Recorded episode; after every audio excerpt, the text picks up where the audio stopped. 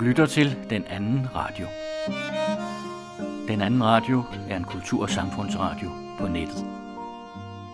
Du finder os på adressen www.den2radio.dk Velkommen til Den Anden Radio og til en buket af podcasts til påsken og de lyse forårsuger.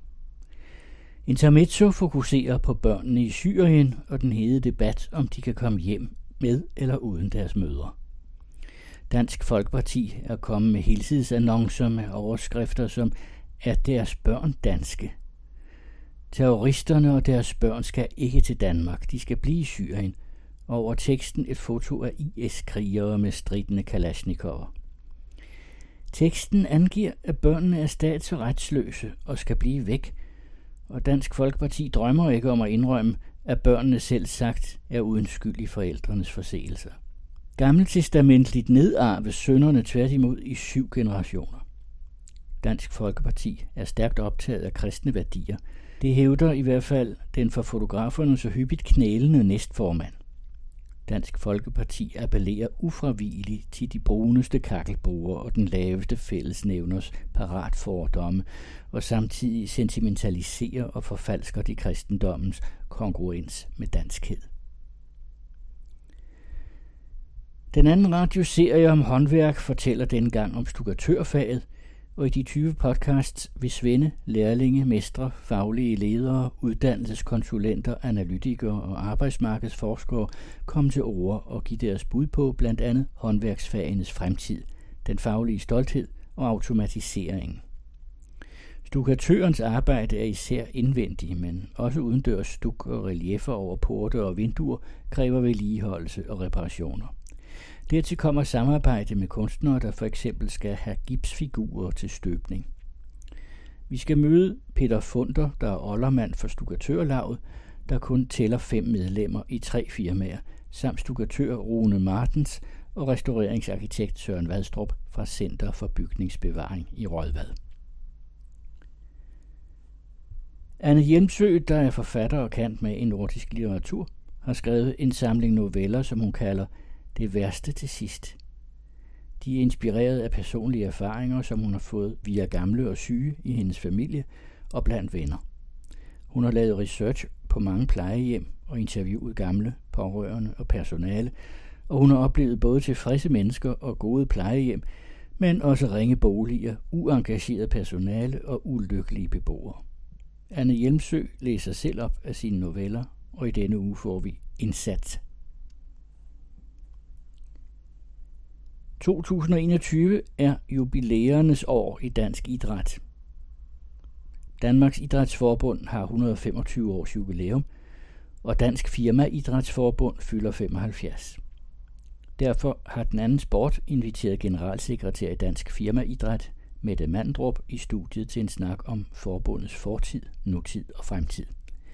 Hvilke fodaftryk har firmaidrætten sat i det danske samfund siden dannelsen i 1946?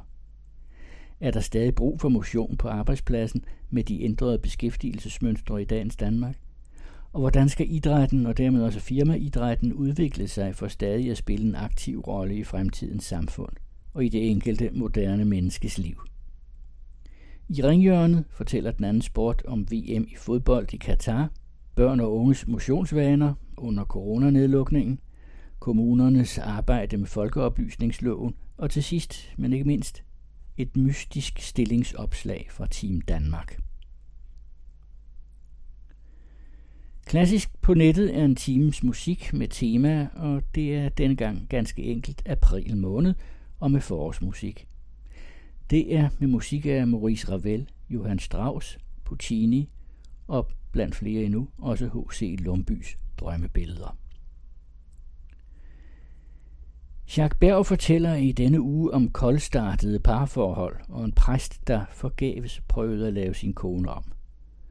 Hans noter handler også om stillheden efter Mozart, som stadig er Mozart, og om umuligheden af at gå i Jean Gionots fodspor i forfatterens provencalske fødeby Manosque. Og så forudså han allerede i 2017, at der var udsigt til sturt nummer på to kanalkyster – britternes og europæernes. Og kender I begrebet populisme? Nej vel? Jacques Berg løfter sløret. H.C. Andersen skrev i 1845 Springfyrene om en springgås, et hjemmelavet stykke legetøj lavet af brystbenet fra en gås, der så via en ombundet tråd kunne springe. Det er Preben Mart, der læser. I Faros klassikere er det jo Himmerlandshistorierne, vi har taget hul på. Johannes V. Jensens første betydelige værk. Himmerlandshistorien Elses bryllup er en fortættet, tragisk skæbne fortælling om den mundre, altid leende og stærkt ombejlede Else, der efter at have afvist mange frier endelig finder den, hun vil have. Men så rammer skæbnen med et frygteligt uheld. De monokrome bede har Jakob Skyggebjerg kaldt sin søndagsfortælling om Nadia og Annette, der har indrettet et lille område bag deres kiosk, hvor de lokale drankere kan stå og drikke. På den måde sikrer man et konstant flow af kunder i hele butikkens åbningstid. Det kræver selvfølgelig, at man holder øje med, at de ikke tager deres egne drikkevarer med. Men i dag skal Nadia og Annette hente sten til en ny stensætning i deres have. Så det er sønnen Samir, der passer kiosken. Journalistik på den klassiske måde. Den anden radio. Her kommer først Geomets med det ugentlige intermezzo.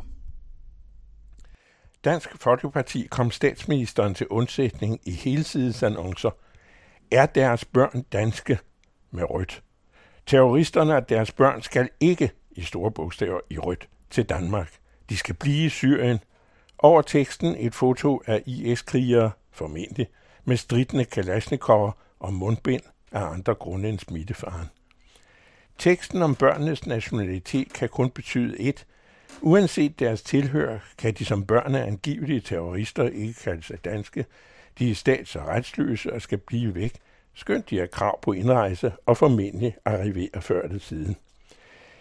Dansk Folkeparti afskriver dermed i annoncen Danmark som retssamfund, en rutine regeringen med Mette Frederiksen i front gennem længere tid har praktiseret. DF drømmer ikke om at indrømme det forbehold, at børnene selv sagt er uden skyld i forældrenes forseelser. Gammeltestamentligt nedarves sønderne tværtimod i syv generationer, hvilket kan blive virkelighed, så frem man stadig nægter dem hjemkomst nu. DF er stærkt optaget af kristne værdier – det hævder i hvert fald den for fotograferne så hyppigt knælende næstformand, der oven i købet har skrevet en bog om sin kirkelige kaldelse. Her repeterer han frit efter forbilledet Søren Kravs bagvendte argumentation om kristendommens tro som moralgrundlag, netop de elementer, der er mindre forskruet, og med rette hævder denne religion som markedsfører af næstekærlighed. I flere af de anekdoter, Jesus diverterer med, viser han vejen i indpræntningen af barmhjertighedsgerningen. Da han foruden sin egenskab af kvindefødt, ifølge skrifterne er andet og mere, må hans anvisninger have øh, der große macher, hvor herre, himself som afsender. Mennesket lever således i guddommeligt ansvar for alle og enhver. Kendt er klassikeren om samaritaneren, hvem Jesus ophøjer til idealet af menneskelig godgørenhed – den sag nedkogte Søren Krav til det spiselige for folk, der nøde ved til lommerne, og i øvrigt ikke bryder sig om hverken fremmede og nødstede. Barmhjertigheden retter sig ifølge Krav og copycat Messerschmidt udelukkende mod den næreste næste, familien, naboen, og når det går højt, landsmanden, danskeren. Andre, også svenskere, skønt de bor i nærheden, må sejle i deres egen sø. Børnene de fjerne nære skal blive i Syrien, de er ikke danske, når deres mor er mere frygtet og foragtet end selv samaritaneren, der dog i modsætning til levitten og præsten hjælper den overfaldende, lindrer hans smerte og sørger for kost og pleje indlysende. Nu spørger kommentatoren ud i den blå luft. Hvordan fanden kan man kalde sig kristen, når ens grænvoksne annoncer fraskriver sig den ret og pligt, det er som kristen menneske og jøde for den sags skyld, og for den sags skyld muslim, uanset hvad, at bistå folk i nød?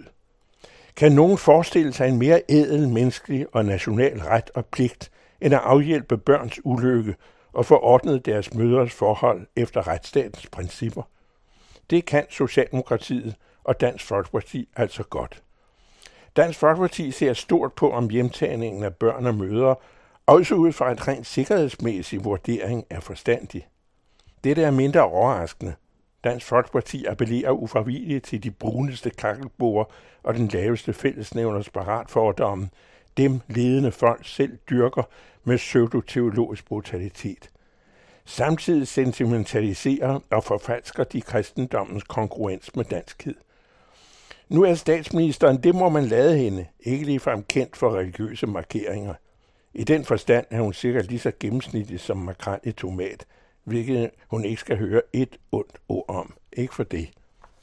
Men det ved hun vel, at kristendommens smukkeste bidrag til verden, for uden historien om samaritaneren, er den kristne Guds og syndens syn på skyld og synd.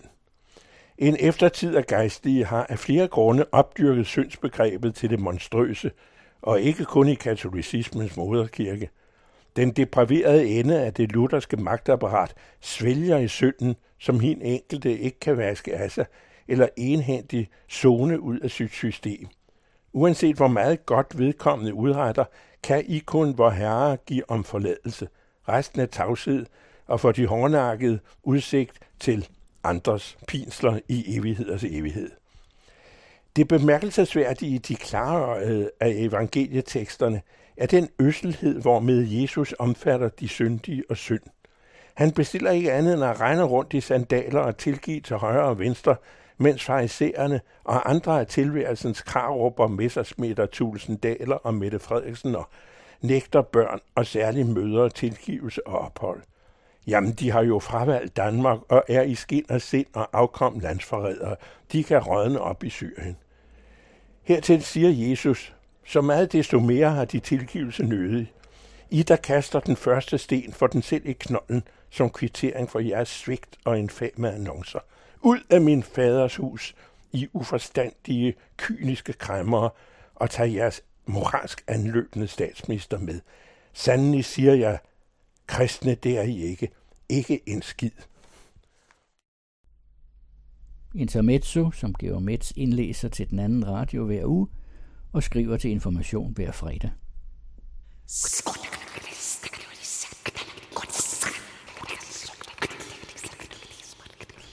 Du lytter til den anden radio. Se op og nyd det. På facader, i lofter, på gesimser og vægge kan man se et særligt håndværk. Det er stuk, sat lige der for at pynte og skabe skønhed på en glat, bar, ensfarvet overflade. Den anden radio har været på besøg på stukatørværkstedet Funder og Funder, har arbejder fem svende og en lærling, og det er faktisk en femtedel af alle landets stukatører. Anne Eggen har mødt stukatør og oldermand Peter Funder og svenden Rolf Martins. Allerførst fortæller Peter Funder om en niche af fagets materialer. Det er nogle prøver på stukmarmor. Øh, og stukmarmor, det er en øh, niche inden for vores stukatørfag. Det har ikke noget med marmor at gøre. Øh, der er ikke noget marmormel, eller det, det er ren gips og pigmenter. Gipsen er indfarvet og øhm, æltet sammen til sådan en pasta eller en mørtel, og så lagt op, slebet og poleret. Og det ligner marmor. Det er glat, smukt indfarvet i en rødlig farve med marmorens karakteristiske snodestreger. Stukmarmoren er udviklet for at ligne sten. Især i barokken blev der anvendt på slotte, i kirker og rige bygningsværker. Og så, når snakken falder på udsmykninger, er det fristende at kalde håndværket en kunst, når man ser den fantasifulde og til tider svulstige stuk.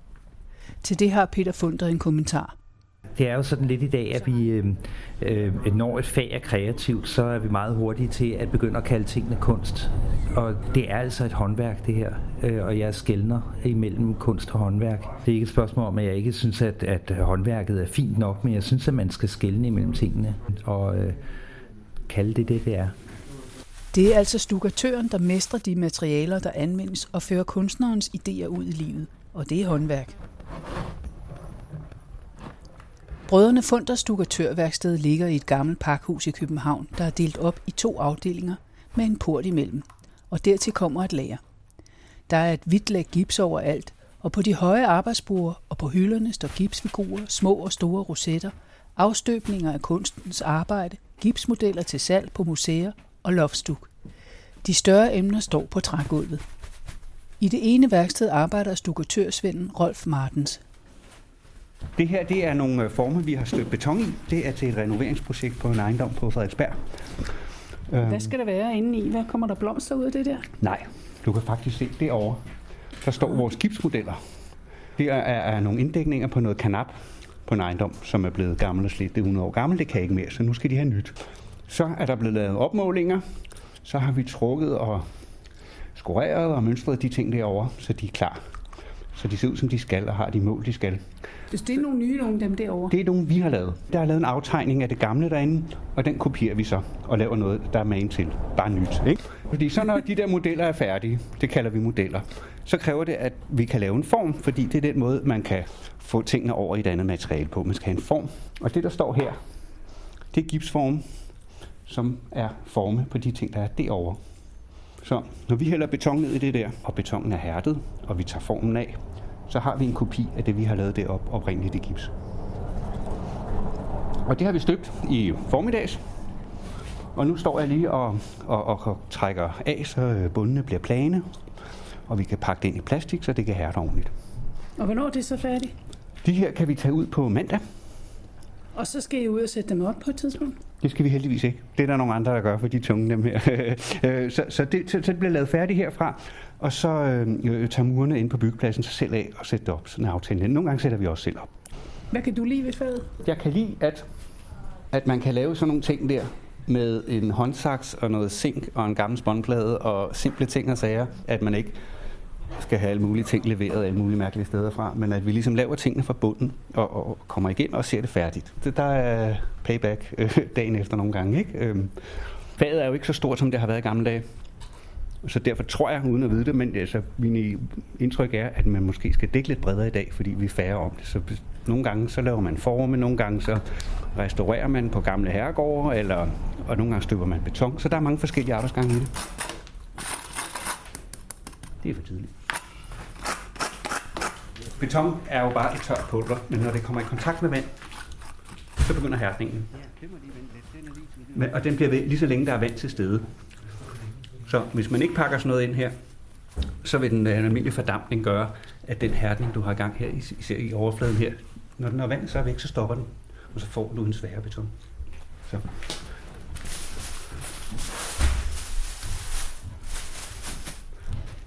Hvad er dine grundmaterialer, når man arbejder som stukatør? Øh, det, er gips.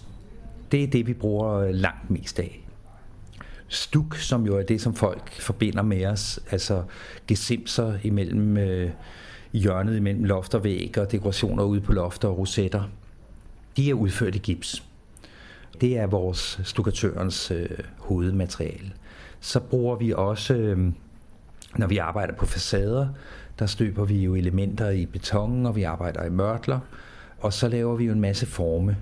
Og de er øh, typisk lavet i en kombination af øh, silikonegummi og gips. Som I så lægger gipsen ned, den våde gipsen Som vi støber i. Ja, oprindeligt er stukken støbt op på stedet. Det er lidt afhængigt af, hvor gammel din lejlighed er. De fleste af, altså, af stukken, der er stukken lavet på værksted og transporteret ud til bygningen og sat op, støbt op med gips. Stykker, moduler, som er støbt op på den friske pus på væg og loft, før der blev malet. Og, øh, og det sidder fast. Når så huset øh, arbejder, og tiden går, og tung trafik på gaderne, så bevæger husene sig, og stukken løsner sig, og så kommer skruerne ind i billedet. Det meste af det arbejde, der bliver lavet i København, er jo ombygninger i den ældre boligmasse. Og der er der jo taget stilling til, hvordan stukken ser ud. Det er jo, øh, altså, altså, altså stukken er jo inspireret af sådan den klassiske øh, mønstre, men på et tidspunkt er der jo nogen, der har tegnet og modelleret øh, og besluttet, hvordan dekorationerne skulle se ud. Når man går ind i en ejendom, og kommer ind i en lejlighed, så vil man opleve jo typisk, at stuerne mod gaden har øh, den fineste stuk, ornamenteret, og, og mod gården er det øh, glat og mindre udsmykket. Og bevæger man sig så op igennem ejendommen, så vil man se, at der er den samme stuk i hver lejlighed, og fordelt på samme måde i rummene. Altså stukken er ens lodret igennem bygningen. Vi tager lige et spring og besøger Center for Bygningsbevaring i Rødvad ved København. Her kan håndværkere og husejere få rådgivning og vejledning til at udføre restaurering og reparationer på bygninger inden for stort set alle håndværk. Her finder vi rådgiver og restaureringsarkitekt Søren Vadstrup, som ved en del om stuk. Og han ved noget om teknikken og historien bag udsmykningen, der er inspireret fra antikken og siden under vores himmelstrøg kan datere sig fra middelalderen omkring 1300-tallet, altså i gotikkens tid, og her spiller den tyske stuk en rolle. I Tyskland har man det, der hedder en gipssten, som er en, en sten, der findes i naturen. Og den kan man varme op og knuse. Og når man så har det der pulver, så kan man hælde vand på, og det bliver så til stuk. Vi har øh, den rene stuk, altså den her gipssten, som hærder meget, meget nemt og hurtigt. Og så har vi kalkmørten, som er længere om det, men som er faktisk et lokalt materiale, som vi har. De tekniske ting er én ting. Noget andet er, hvorfor gjorde man det? Hvorfor skulle man pludselig have sådan noget stuk? Det starter egentlig meget blidt der i gotikken. Altså, I kender jo de gotiske kirker med spidsbuede vinduer og de der trappegavle. Altså i 1300-tallet? Ja. Der skulle man så lave enkle, simple ting indvendigt, men det, det skulle være sådan, det skulle fremhæve nogle ting, lofter for eksempel, eller vægge, eller, eller omkring alteret, eller altertavlen og så videre, når, når vi taler om kirker. Når vi så kommer videre op i renaissancen, så bliver det mere og mere dekoreret, og mere og mere svulstigt, og mere og mere krøllet, og det er nu først op i barokken, at vi får det, der hedder stuk, altså den, den øh, gipsten. Var det for at signalere rigdom? Ja, rigdom og prestige, det er helt klart. Og også, at man var modebevidst, altså man, man fulgte den sidste mode. Når nu det skiftede fra renaissance til barok, så skulle man vise det i sit, i sit hus. Altså, før i tiden var, var bygningerne meget mere prestigebærende. Altså i dag er det måske biler, eller selvfølgelig også boliger, men ikke, ikke så meget, hvad skal man sige, indretning. Men her var det indgangspartiet, indretning af huset, trappeopgangen eller indgangspartiet. Det var det, der gav prestige. Og hvis man så havde, var meget, meget rig og så videre, så lavede man et galleri, der førte altså fra indgangen hen til stuen, hvor man spiste, og i det galleri, der var der altså stuk en masse og malerier, ikke? Så, men så det var... taler vi også om herregård, jo, ikke? Jo, Store jo, slotte. Det er jo ikke bare kirker mere. Nej, nej. Men det er, altså vi finder ikke, på det her tidspunkt finder vi ikke meget stuk i det, vi kalder de almindelige borgerlige bygninger. Frederik den 4., der regerede fra 1699 til 1730, havde en stor rejse til Italien, og her så han den flotte stuk, og det sted kom invitationer til de italienske stukatører og det satte liv i den danske stuk.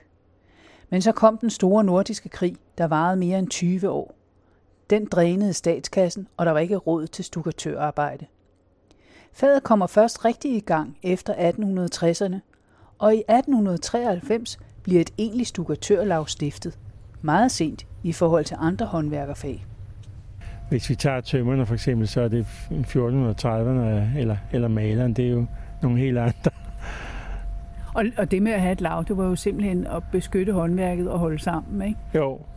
Øh, sådan så man ikke havde det, der hed bønhaser, altså nogen, som ikke vidste nok om det, som påtog sig at lave stuk.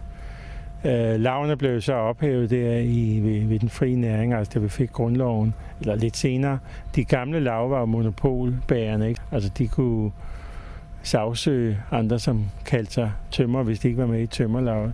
Og jeg vil sige netop øh, lige efter den frie næring, altså i 1890'erne, da historicismen var på sit højeste, og der var ikke en lejlighed i København og andre provinsbyer, som ikke skulle have stuk.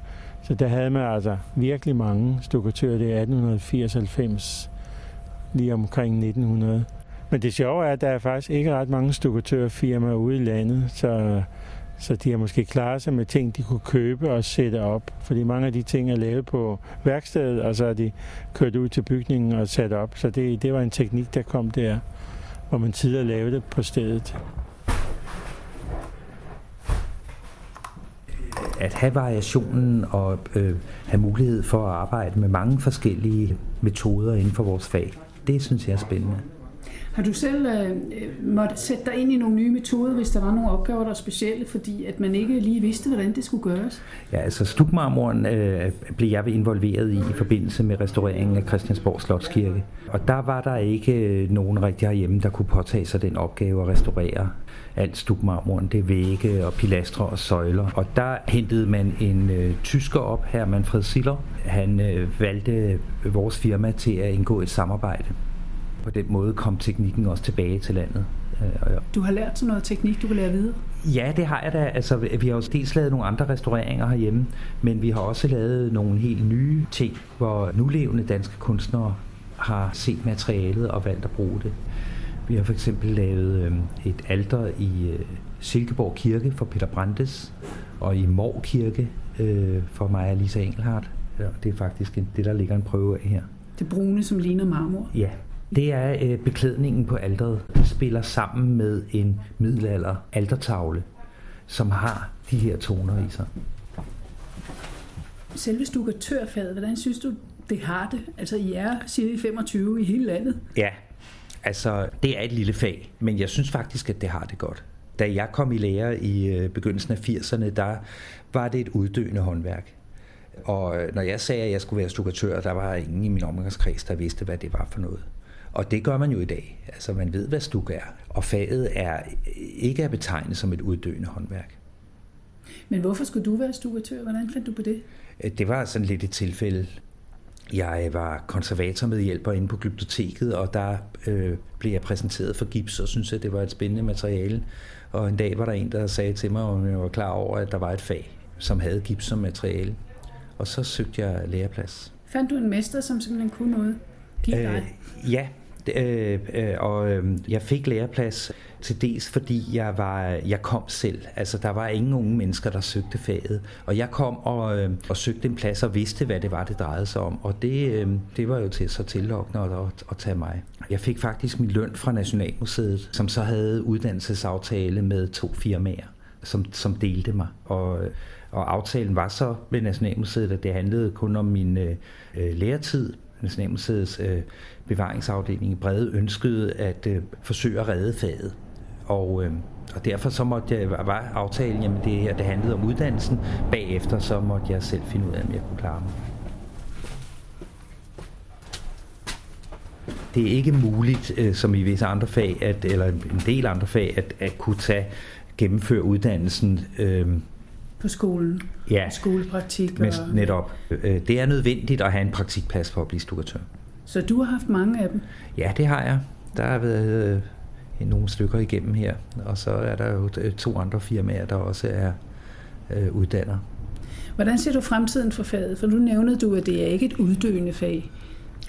Nej, det mener jeg ikke, det er.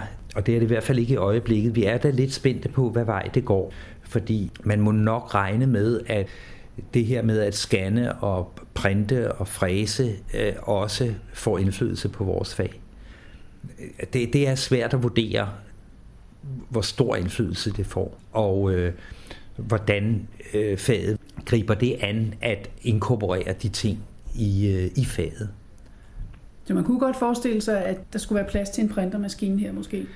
Ja, altså øh, printet er der ikke i, i vores optik er printet der ikke i en kvalitet, så vi kan bruge det endnu. Men det kan jo komme, og så, så vil det være forkert at, øh, at udelukke det. Man har jo sådan en tendens til at mene, at når noget er ny teknologi, så er det også hurtigt og billigt. Og det er det jo ikke altid. Men, men, men, men der er jo sådan en fascination af teknologien, øh, som man må se, hvordan den bliver udnyttet. Jeg har svært ved at se, at stukatøren skulle forsvinde helt. Men altså, vores fag har jo taget nogle, nogle bølger igennem tiderne, og øhm, altså øh, op igennem 60'erne og 70'erne, der havde faget det øh, rigtig svært. Og, og sådan en periode kan der jo komme igen, indtil man finder ud af, at øh, enten at markedet ønsker noget ordentligt håndværk. Altså udsmykningerne, de følger jo øh, en mode, og, øh, og det, det giver jo udsving i øh, vores fag. At øh, når, når tingene skal være minimalistiske, jamen så, øh, så forsvinder stukken. Altså det påvirkede faget op igennem 60'erne og 70'erne. Byggeriet ændrede karakter, og øh, øh, kunsten ændrede karakter. Øh, og, det, og det gjorde, at stukatørfaget og gipserfaget havde det svært.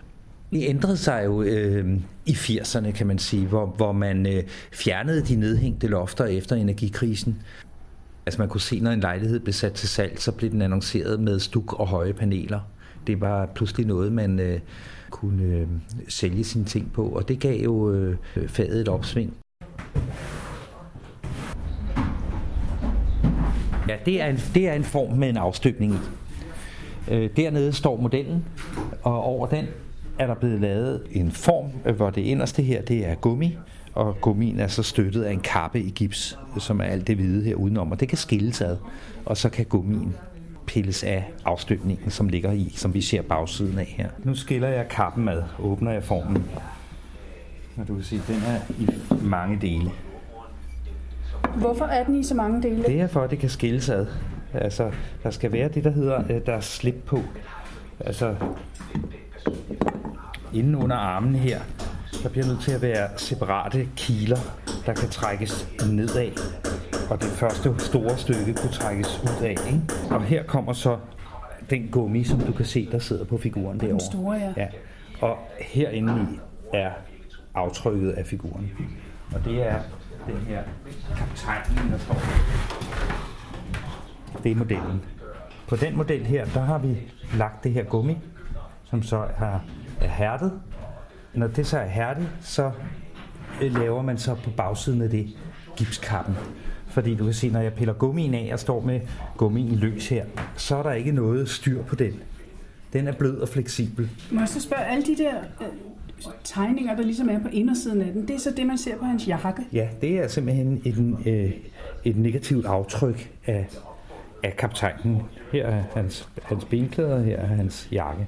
Så ligger gummien på samme måde, som den sad på modellen. Ja. Og så bliver det et aftryk.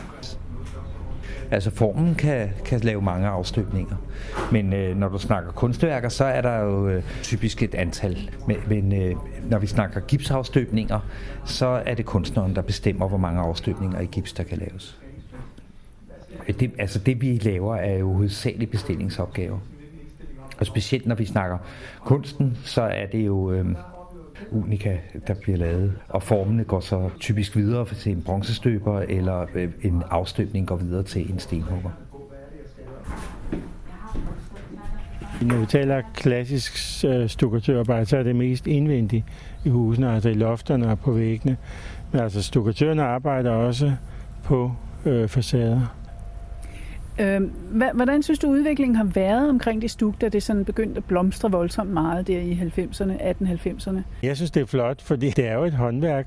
Altså i dag kan man selvfølgelig købe sådan noget øh, fabriksfremstillet noget, som, som ikke har ret meget kvalitet, og det skal man faktisk holde sig fra, fordi stukatørerne laver noget, der koster det samme, men som er, er ægte. Man kan jo også få noget i silvan, altså sådan en øh, flamenco udskæring. Ja, ja, det skal man ikke gøre.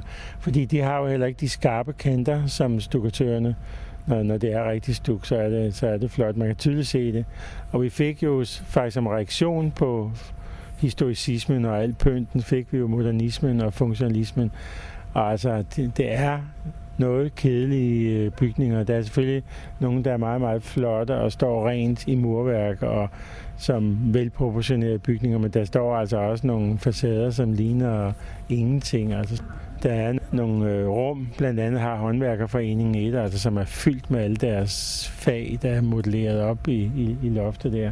Så jeg synes, man skal nyde det og se, hvor flot det er.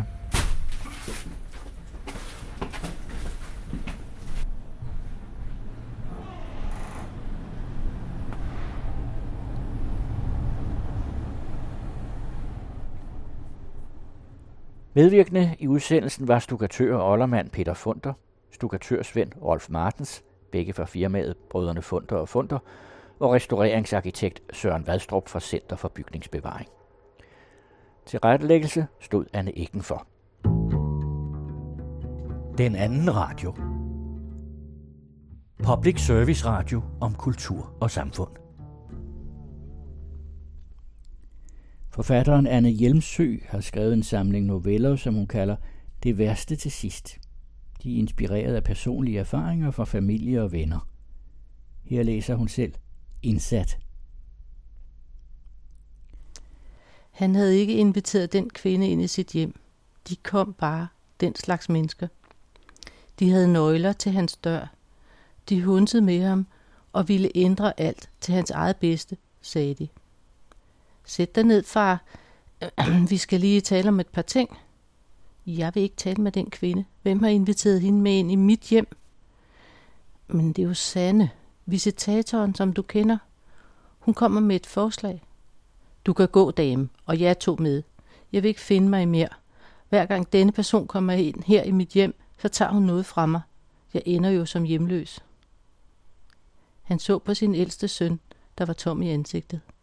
Havde han ikke altid været lidt vattet i det, som en medløber? Det var noget med kommunen igen. De ville overtale ham, tvinge ham væk fra det hele. Han tænkte på krigens tid, hvor man også lige pludselig blev dømt anderledes. Først var hans familie helt almindelig, men så var man anderledes og måtte pakke et par tasker og hjælpes afsted til Sverige. Skønt han kun var en stor dreng dengang, forstod han ikke ret meget.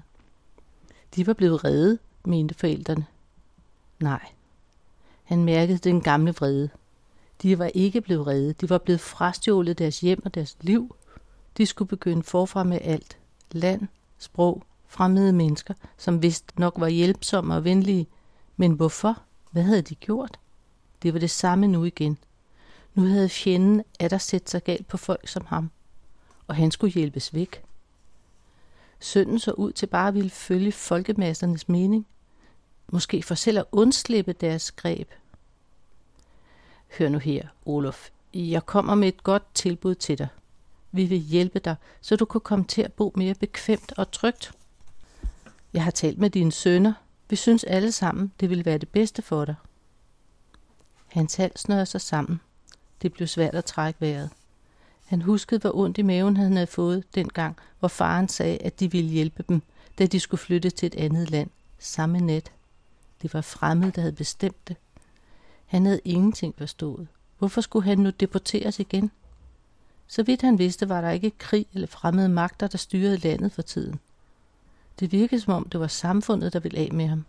Han skulle fjerne, så de andre slap for at se på ham. I nogle lande skulle man gå med gule stjerner, for at de rigtige borgere ikke skulle tage fejl. Hvad må de nu have fundet på til ham? Mund, det var de der cykelstativer på hjul, der var en del af det her system.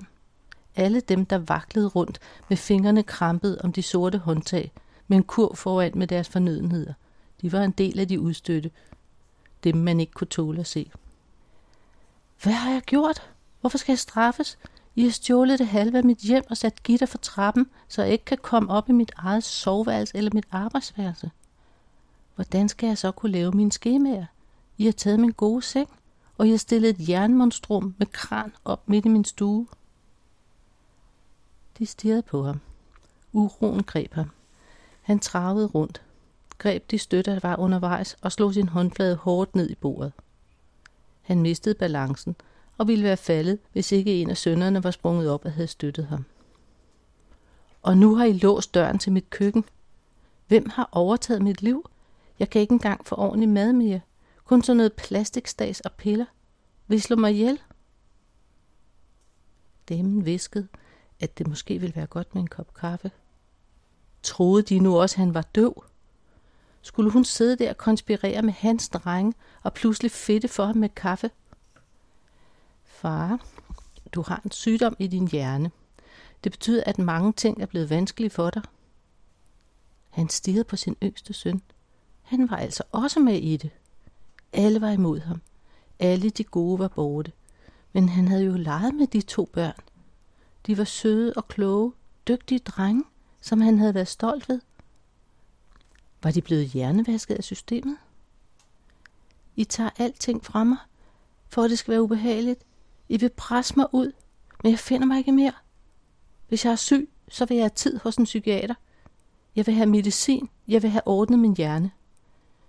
Øh, men far, vi har jo været på hukommelsesklinikken, og du får tabletter hver dag. Øh, man kan ikke gøre mere. Vi vil bare... Sad knægten nu ikke der med tårer i øjnene?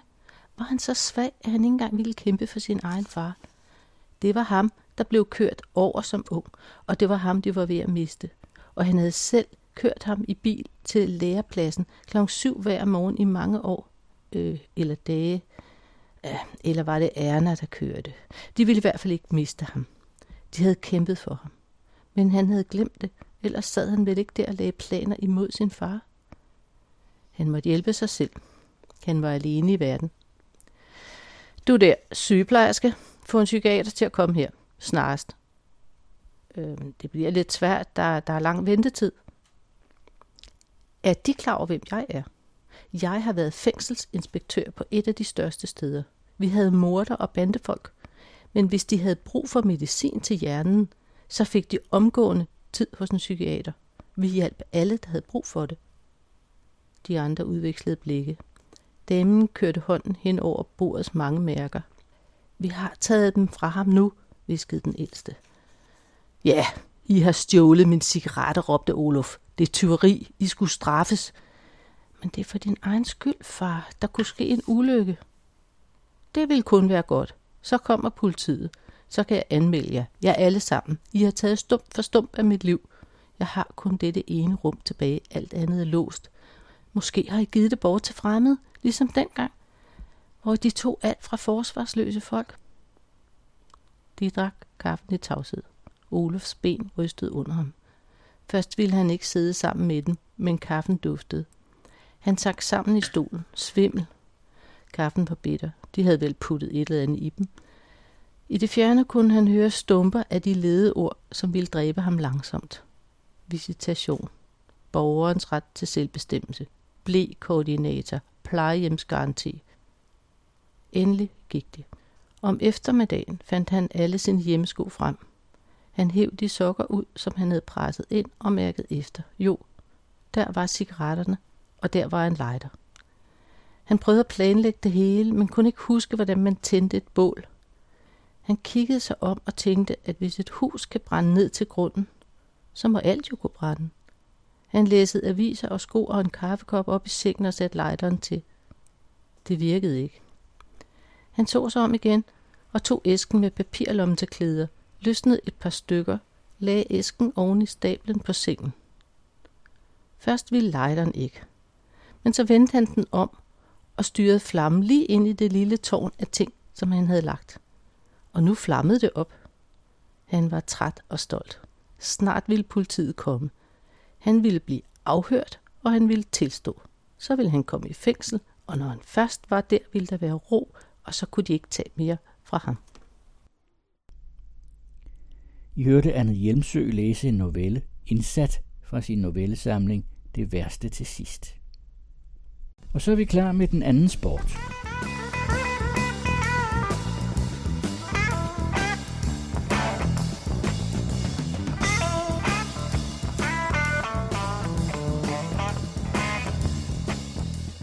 Velkommen til den anden sport på den anden radio. Mit navn er Søren Riskær. Mit navn er Lars Andersen. 2021 er jubilæernes år i dansk idræt. Ja, det er selvfølgelig så meget, men der er i hvert fald mange jubilæer. De olympiske lege holder 125 års jubilæum. Danmarks Idrætsforbund har også 125 års jubilæum. Og så har Dansk Firma Idrætsforbund 75 års jubilæum. Firmaidrætten står ofte lidt i skyggen af de to store idrætsorganisationer, Danmarks Idrætsforbund og DGI. Og det er måske lidt ufortjent, for hvor det på mange måder er en, for en udenforstående, kan være svært at se forskel på DIF og DGI, er det anderledes med firmaidrætten. Det er en organisation, der repræsenterer en helt anden søjle i dansk idræt, med en anden organiseringsform og et andet indhold. I anledning af jubilæet har vi inviteret generalsekretær Mette Mandrup i studiet til en samtale om firmaidrætten. Velkommen. Tak. Ja, lad os starte med, hvad er firmaidræt egentlig for en størrelse? Kan du prøve at forklare det? Ja. Jamen altså, firmaidrætten er jo øhm, foreningsbaseret, så det er det aktive foreningsfællesskab Men det er også øh, glæden ved at dyrke sammenholdet på arbejdspladsen via bevægelse og idræt og på ungdomsuddannelserne. Øh, så firmaidrætten er øh, egentlig bare glæden ved at have det sjovt via aktivitet sammen med kollegaer og medstuderende. Hvis du skal se tilbage på de der 75 år med firmaidræt, hvad er fodaftrykkene så i forhold til både samfundet og i forhold til idrætten? Det er jo et stort, stort øh, spørgsmål. Hvis du Men jeg kunne synes, finde nogle ja, fikspunkter. Ja, noget af det, jeg synes kendetegner firmaidrætten, så er det, at jeg synes, vi har været gode til at gribe tendenser og tilpasse vores aktiviteter, de tendenser, der er for, for idrætsudvikling og bevægelse. Det har også været måden, vi er organiseret på. Vi er jo ikke bundet af øh, nødvendigvis at skulle dyrke 11-mandsfodbold. Så øh, i sin tid, da vi kunne se, at det var for nedadgående med den aktivitet, så lavede vi det om til syvmandsbold. Og sådan synes jeg egentlig, at vi har tilpasset vores aktiviteter. Og det synes jeg egentlig op gennem tiden, også når man kigger på vores øh, fine jubilæumsskrift, som jo er at finde inde på vores hjemmeside også. Der synes jeg egentlig, man kan se, at det kendetegner firmaidrætten, at vi har været rigtig gode til at tilpasse os op igennem tiden. Så det tror jeg egentlig nok sådan, at det, jeg vil hive fat i som det allerstørste. Men, men jeg adskiller jo fra de andre organisationer ved, at det, det er lokale idrætsforeninger, som man kommer til i fritiden. Der er jeres jo foreninger, der er organiseret omkring arbejdspladsen ja. og, og kollegafællesskabet. Ja. Hvad giver det af særlige fordele og ulemper?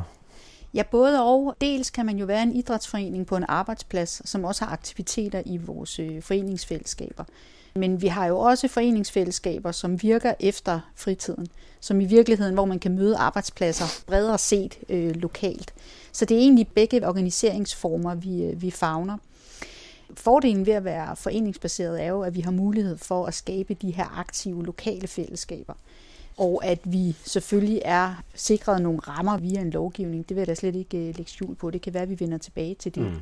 Altså udfordringen er, at fordi vores arbejdsliv har ændret sig, så øh, bor man ikke nødvendigvis øh, det samme sted, hvor man arbejder. Nej. Og det giver nogle udfordringer for vores foreninger lige nu, fordi man ikke bliver på samme lokalitet og dyrker sin, øh, sin fritidsinteresse. Man, man kan sige, det, kunne det ikke være arbejdsgiverens opgave at tilrettelægge øh, motion for, for sine medarbejdere? Skal der en særlig forening til for at kunne finde ud af det? Overhovedet ikke. Altså det behøver man jo ikke. Nej. Og vi ser jo også flere steder, at øh, arbejdsgiveren stiller arbejdstid til rådighed, og så øh, dyrker man idræt øh, i, i den tid øh, med de øh, kollegaer, der er.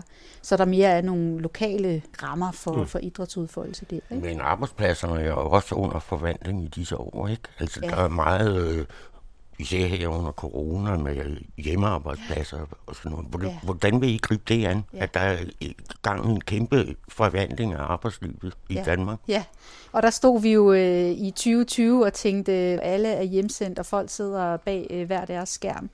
Det, der jo bare øh, virkelig øh, skubbet på hos os, det var hele den digitale udvikling. Så, så digitale tilbud til arbejdspladserne har virkelig hittet her hen over 20 og gør det stadigvæk for os her i 21. Vi har for eksempel et tilbud om, at man kan booke en digital instruktør. Og det er en indsats, der egentlig er skubbet fra forbundet, men vi kan se flere og flere foreninger af vores foreninger begynder at gribe den nu, og egentlig tager kontakt til de lokale arbejdspladser, og så er det via foreningen, der kører digital træning. Men der er mange, også mange øh, private aktører netop det på der. det marked. Ja, ikke? ja, lige præcis. Er det lige ikke præcis. et problem for jer som forbund? Vi har ingen problemer med, at det er de private aktører. Nogle steder lokalt er vi jo faktisk også med til at hyre private aktører ind, som står for træningen. Så formidler vi jo sådan set bare en kontakt. Og vores foreninger hyrer jo også instruktører ind, som kan være instruktører i nogle andre sammenhænge også. Så på den måde synes jeg egentlig, det er et fint øh, samarbejde med de private instruktører, der er også de private tilbud. Det kan være, at vi lige skal have styr på, hvor mange medlemmer er der, og hvordan er I organiseret? Ja. Jamen, vi er små 400.000 øh, medlemmer. Nu har vi jo vi har sådan lige øh, medlemstallene på trapperne lige om lidt. Øh, og jeg tror ikke, det er nogen hemmelighed, at vi står til nedgang. Det gør de andre organisationer også, og sådan er det mm. grundet tiden. Men, men i 19 havde vi øh, små 400.000 medlemmer. Vi har øh, 82 firmaidrætsforeninger. Så har vi jo vores landsorganisationer. Små. Og de firmaidrætsforeninger, de, ja. de er cirka kommunalt. De dækker en ja, kommune. det gør de. Og så hver arbejdsplads er tilsluttet en sådan fire meters forening. Ja, lokalt. Ikke? Ja, ja. Vi prøver at lave de der lokale fællesskaber. Ja. ja. Så har vi nogle landsorganisationer. Altså ja. vi har øh, politiets øh, idrætsforening, vi har hospitalsvæsenets idrætsforening, SKATS, altså så er nogle store, øh, store virksomheder, virksomheder som, som egentlig har nogle landsforeninger. Ikke? Dem har vi også øh, tilknyttet os. Og så har vi nogle associerede øh, mindre øh, foreninger. Men man kunne så også spørge, hvorfor skal der en selvstændig organisation som Dansk Firmaidræts Forbund til?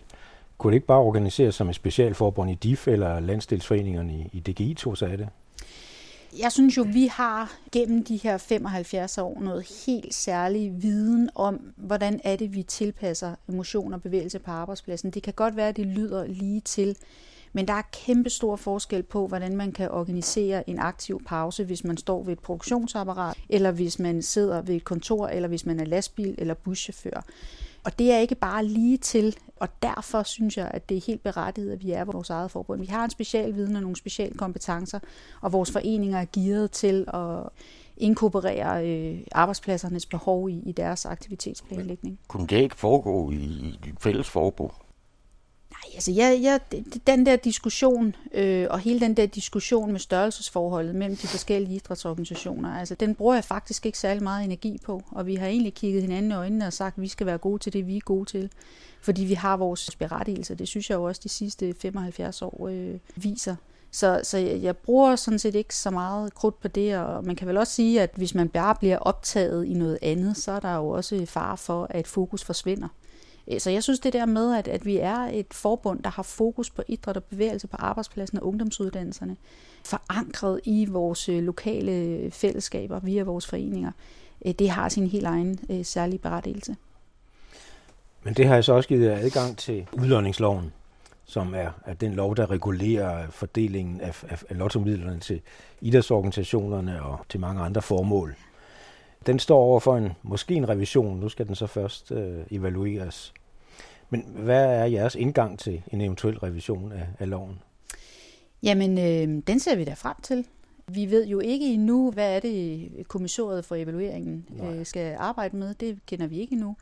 Og den skal revideres, og sådan er det jo bare. Øh, men jeg vil sige, at det specielt i den tid, vi står i nu, øh, så håber jeg ikke, at man øh, rykker væsentligt. Jeg tror mere end, end nogensinde før er der behov for, at man har nogle faste strukturer, der sørger for at få Danmark øh, i gang igen. Vi har nogle kæmpe sundhedsmæssige udfordringer, øh, som følger hele den her nedlukning, og det vil give en kæmpe uro og ustabilitet at begynde at røre øh, for meget ved det. Men vi er da spændte, det er vi da. Men man kan sige, i har jo en privilegeret stilling. Ja. Altså, I er garanteret i al fremtid, indtil loven revideres ja. i hvert fald, ja. en, en fast indtægt, og ja. er garanteret, at den stiger. Ja. Der er vist ikke ret mange andre modtagere af, af offentlige midler, der, der har en sådan garanti. Er det en, en, en rimelig garanti, synes du? Ja, det er fuldstændig rigtigt. Vi er meget privilegerede, og vi er super taknemmelige for at, at få det her tilskud. Øh, jeg synes også, vi gør os umage, både øh, vi fra, fra forbundet og vores foreninger, alle de frivillige kræfter, der er bundet op øh, hos os, gør sig virkelig umage for at skabe værdi for de midler, vi får. Det skal ikke være nogen hemmeligheder. Vi får øh, øh cirka 42 millioner. Øh, og jeg synes virkelig, vi får meget ud af de 42 millioner. Rigtig mange af de penge går jo øh, direkte videre til vores foreninger. Vi udbetaler jo tilskud til vores foreninger. Mm. De betaler ikke noget medlemskab for at være medlem af Dansk Firmaidrætsforbund. De får tilskud og kan søge midler til deres aktiviteter hos os. Så jeg synes egentlig, at pengene er givet rigtig, rigtig godt ud. Men det er også lidt omvendt. Altså normalt skal man betale kontingent for at være medlem af en forening. Ja. Her, her får man penge for at være medlem. Ja, Ja, præcis. Ja. Og det er jo også fordi, at vores foreninger får jo for eksempel ikke medlemstilskud af kommunerne via Nej. Folkeoplysningsloven. Nej. Så derfor øh, udbetaler vi et medlemstilskud til dem, og så kan de søge en masse aktivitetstilskud øh, hos os også. Men man kan også øh, spørge, hvorfor er idrætsorganisationerne ikke på finansloven i stedet for at have den, den her særlige udlåningslov? Så så er man op til en politisk vurdering hvert år, kan man sige, ligesom alle andre modtagere af, af statslige midler. Var det en idé, som I kunne være med til at diskutere? Ja, men det synes jeg da er øh, klart. Altså det tænker jeg, det må være en politisk øh, prioritering, hvor midlerne skal, skal komme fra. Mm. Men, men vi indgår altid gerne i, i drøftelser ja. øh, om men, det. Men I har vel som organisation en eller anden form for vision om, hvad det er, I gerne vil med de her udlåningsmidler? Ikke? Ja, uha da. Det har vi. Mener, om der skal være flere eller færre, eller hvordan de skal fordeles osv. videre. Der må gå I vel ind som forbund og sige, at vi ønsker det sådan her. Jamen, vi har allerede meldt ud, at vi er meget glade for størrelsen på det tilskud, øh, vi får. Og vi forsøger at skabe så meget værdi for dem som overhovedet muligt. Og helt ærligt, så er vores standpunkt, at vi synes ikke, at man skal røre væsentligt ved den måde, de er fordelt på, sådan som situationen er lige nu. Der er mere brug for, at vi får fokuseret på at få samlet kræfterne og få skabt noget aktivitet og bevægelse. Men du nævner jo også selv, at vi står foran nogle store udfordringer grundet ja. corona sundhedsmæssigt. Ja. Så er der vel dybest set behov for flere penge. Ja, men jeg synes jo i virkeligheden, vi har været meget privilegeret og har fået øh, covid-19-midler til foreningslivet, som har dækket medlemstab og, og tab af øvrige øh, indtægter. Øh, de midler har vi været rigtig, rigtig glade for. Nu må vi se, om vi måske også får nogle genstartsmidler. Så jeg synes jo, der har været og er midler til at varetage øh, denne her krise. Så jeg synes jo, at, at nu ville det være rart at få ro på en fordeling af udlodningsmidlerne, øh, så vi ligesom ved, hvad vi har at gøre med øh, de næste år. Jeg vil måske tage et andet tema op i den aktuelle idrætspolitiske debat. De to store idrætsorganisationer, DIF og DGI, har iværksat en stor idrætspolitisk satsning, der hedder Bevæg dig for livet. Ja. Og det er en, en satsning, som regeringen er gået med i, aktivt ind i, og, og politikere bliver hilst velkommen fra, fra alle sider. Men den er Dansk Firma Idrætsforbund ikke en del af. Hvordan kan det være? Jamen, øh, for det første vil jeg sige, at vi deler jo øh, fuldstændig visionen øh, i Bevæger for livet. Øh, Dansk Firmaidrætsforbund arbejder for et sjovere Danmark i bevægelse, og det er jo sådan set det, som Bevæger for livet også gør. Vi skal have flest muligt med, øh, og vi skal helt klart have flere med. Så, så vi deler visionen. Vi havde da gerne set os øh, som en del af, af det samarbejde. Det øh, vi vil vi da heller ikke øh, lægge skjul på, men, men jeg tror også, at de er åbenlyst for alle, som, som ved en, en lille smule om idrætsverdenen, at øh, de for DGI havde også brug for at samle sig øh, om den indsats, øh, og det har vi også stor respekt for. Jeg synes, vi har et godt samarbejde med, øh, med de for DGI omkring bevæger for livet. Altså den aftale, vi har lavet, er, at i de øh, visionskommuner, hvor øh, arbejdspladsen også gerne vil have øh, bevægelse, der er det Dansk Firmaidrætsforbund, der står for det. Og på den måde synes jeg faktisk, vi har nogle rigtig gode lokale samarbejder omkring bevæger for livet. Og det er vi da glade for. Og, og hvad er det, I kan byde ind med særligt, som de ikke kan i, i, i DIF og DGI? Altså, I har jo en, en masse initiativer, som, som de egentlig ikke øh, ja. er i stand til at varetage. Ja. Jamen, det er motion og bevægelse på arbejdspladserne øh, og på ungdomsuddannelserne, særligt på øh, erhvervsuddannelserne, øh, har vi en specialviden. Og igen det her med arbejdspladserne, altså der er jo stor forskel på, om man arbejder treholdsskifte i en hjemmepleje, eller man arbejder øh, som sagsbehandler på et kontor. Altså vi ved noget om at tilpasse aktivitet og tid og årsjul, og hvordan det kommer til at virke. Og vi ved noget om at ændre en kultur på en arbejdsplads til også, at det bliver en aktiv, et aktivt fællesskab. Det er en niche, vi kan så det bidrager vi helt klart med. Og I har også en række særlige events, som, som man ikke har ja. i, i, i de øvrige organisationer. Ja, ja, det har vi. Kunne du fortælle lidt om nogle af dem? Ja, det kan jeg. Jamen altså, igen, i forhold til det her med at gribe øh, tendenser, så greb vi jo for nogle år siden øh, nogle af de her øh, ekstremløb, som blev meget populære, og lavede dem i en mere folkelig del, kan man sige. Vi har Ladies Mud Race, som er blevet en kæmpe succes, altså sådan en ekstrem øh, løb for kvinder i, i alle aldre, ja. øh, hvor de løber i mudder over forhindringer og sådan noget. Det er altså en stor succes, og, øh, og lige inden Danmark lukkede ned sidste år, der kørte vi Dark Edition, og det vil jo altså sige en, en, en mørk version i natten, ikke? Med, pandelygter okay. og alt muligt. Og, og, og mandepangdangen har vi også øh, ekstrem mandehør. Så har vi sådan noget som Bike and Run, som jo egentlig er en stafet, men igen er øh, vores intention jo, at alle skal kunne være med, og det er ikke alle, der hverken kan eller gider at løbe. Så i vores bike and run stafet, der kan man også være på cykel, så man kan være et hold, hvor der for eksempel er to, der løber og tre, der cykler. I siger, I er gode til at gribe tendenserne. Ja. Alle det her mudderløb og mm. hvad der ellers er spændende ting. Hvor ser du tendenserne i idrætsverdenen gå hen nu? Altså lige nu vil jeg sige, der er paddle jo hot. Altså en fjerdedel af vores foreninger, de enten er i gang eller er ved at komme i gang med, med paddle. Enten ved at, øh, at investere i egne anlæg eller gå sammen lokalt med nogle andre parter. Og, og, og det er virkelig blevet en bølge inden for firmaidrætten.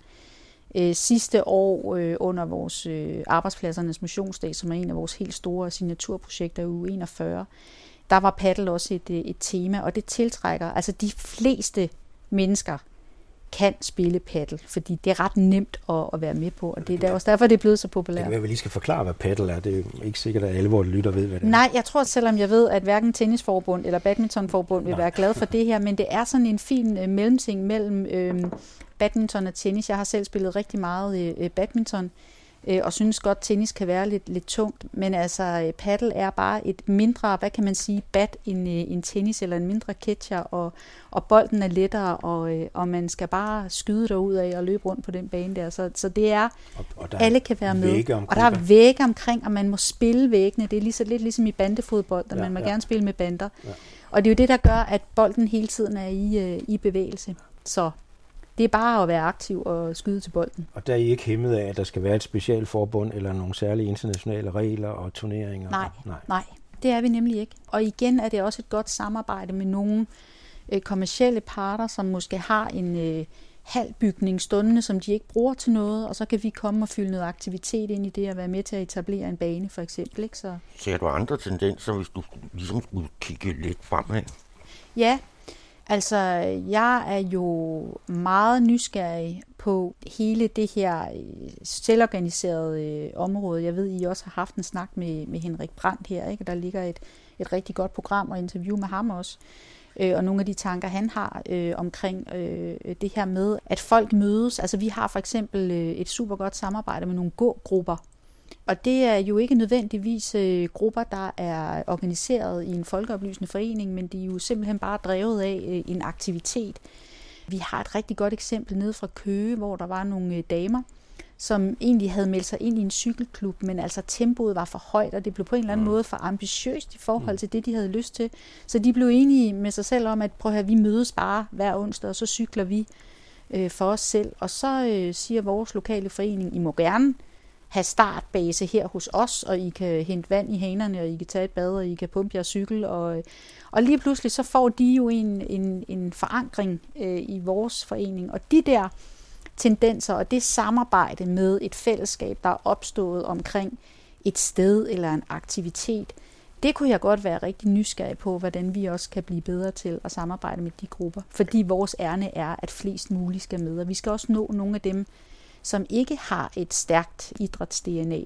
Ja, eller ikke har en specielt stor tilknytning til arbejdsmarkedet. Ja, ja, ja det er ja. det næste, jeg vil godt ja, vil spørge ja. om, ikke? fordi nu er jo deres udgangspunkt er arbejdspladserne. Ja. Men hvad med alle dem, der ikke har en arbejdsplads? Ja. Og det er måske der, at, at der er mest behov for at få flere i gang med, med at dyrke idræt. Præcis. Vi taler rigtig meget om at kunne øh, rumme og gribe livsfaser. Og livsfaser kan jo være rigtig mange ting. Det kan også være, når man øh, skal i gang på et arbejdsmarked. Altså man er helt ny, og man skal på en eller anden måde inkorporeres i et, i et arbejdsmarked, eller man skal forberedes til et arbejdsmarked. Det kan også være mellem job, altså hvordan øh, holder man stadigvæk sig selv øh, i gang. Øh, det kan også være, når man er færdig med sit arbejdsliv, eller når man ryger uden for arbejdsmarkedet af en eller anden årsag. Og det er jo vigtigt at sige, at i vores foreninger, der kan man jo være med, uanset om man har et arbejde eller ej. Altså man kan sagtens være en del af vores foreningsfællesskab, selvom man ikke er på en arbejdsplads. Øh, så hvis man er, har været en del af et foreningsfællesskab og afslutter sit arbejdsliv, så er der rigtig mange af vores foreninger, der begynder at gribe de her øh, senioridrætter øh, og seniorforeningsfællesskaber. Det ser vi i højere og højere grad, og det skal vi også kunne rumme. Så det er fuldstændig rigtigt, at det der med at være i nogle livsfaser, at det skal vi også kunne gribe. Er det noget, vi arbejder meget målrettet med? Ej, meget målrettet er måske lige at, at stramme den, men, men, men vi er meget optaget af det her livsfasebegreb og prøver meget at motivere vores foreninger til også at, at tænke og række ud. Vi har et rigtig godt samarbejde med, øhm, øh, med Landsforeningen for Væresteder, øh, hvor de jo også bruger idræt til at få folk tilbage til livet øh, og tilbage til et fællesskab. Og dem øh, er der flere af vores foreninger, der har et, et, et rigtig godt fællesskab at samarbejde med. For typisk, nu nævner du de der kvinder i Køge, de er selvorganiserede idrætsgrupper, det er typisk de stærke mennesker, ja, som er vant til at være aktive ja. og være ude i livet. Man mangler jo ligesom den sidste gruppe her. Ja, det er rigtigt. Altså, vi er jo meget optaget af mænd, faktisk, og øh, det har vi jo været i nogle år med hele det her rigtige mænd-bølgen. Men ikke kun øh, de mænd, der arbejder i håndværkerfag, øh, som er blevet for overvægtige, men faktisk også de mænd, som er meget overladt til sig selv øh, og ensomme. Dem vil vi rigtig gerne gøre noget for. Vi har nogle erfaringer på baggrund af de mandeprojekter, vi har kørt. Flere af vores foreninger er fortsat de mandeprojekter, så, så det er helt klart noget af det, som vi prøver at, at tale med fondene om lige nu. Kan du prøve at forklare, hvad de her mandeprojekter går ud på? Ja, altså det første rigtige mændprojekt, vi lavede, det var meget sådan myntet også på øh, kost og altså den rigtige livsstil. Og, altså, det gjorde vi jo efter bedste evne. Det vi bare lærte af det projekt var, at mændene i virkeligheden mere bliver tændte af det fællesskab, de kan have mm. med hinanden. Øh, og den, den, kan man sige, sociale kontakt, de har med hinanden. Og så kommer kosten måske i virkeligheden i baggrunden, fordi det er noget andet, vi skal have dem til at koble sig på. Det vi også kan se er, at de er enormt svære at få ind i et foreningsfællesskab. Mm. Altså det der med at gå til noget, og skal jeg så udstille mig, eller så det handler rigtig meget om at få skabt en øh, tryg atmosfære, hvor vi også godt kan grine lidt øh, af hinanden, og det er okay. Og så skal det ikke være for svært øh, til at starte med. Men samtidig skal det også være et forløb. Altså det der med, at det bare sådan er endeløst på en eller anden måde, det har vi også fundet, at det motiverer dem faktisk ikke så meget.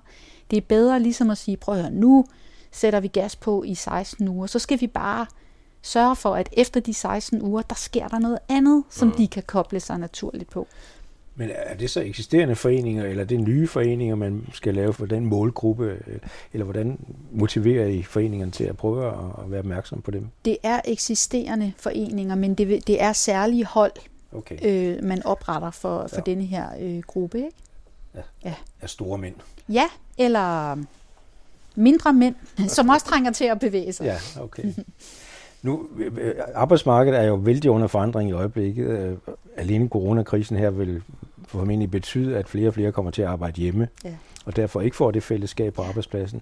Samtidig får vi et stigende andel, som er freelancer under en eller anden form, og som ikke er fast tilknyttet i en arbejdsplads.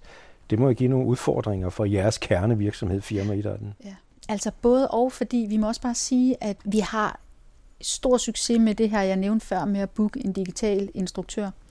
Og så gør vi jo det, at folk kobler sig på sådan et almindeligt Teams-møde eller Zoom-møde, og så er der en instruktør i den ene ende, og så står folk ellers hjemme i stuerne, og så kan man se sine kollegaer bevæge sig og have det sjovt med det. Det er altså blevet en, en stor succes. Og også noget, der favner dem, som også til dagligt arbejder på geografiske afstande. Øh, så synes jeg også, at vi ser en tendens til, at der bliver efterspørgsel på, når så man aftaler, at nu mødes vi alle sammen på onsdag, så skal man lave et eller andet sjovt, når vi alle sammen mødes på onsdag. Så skal der ske et eller andet.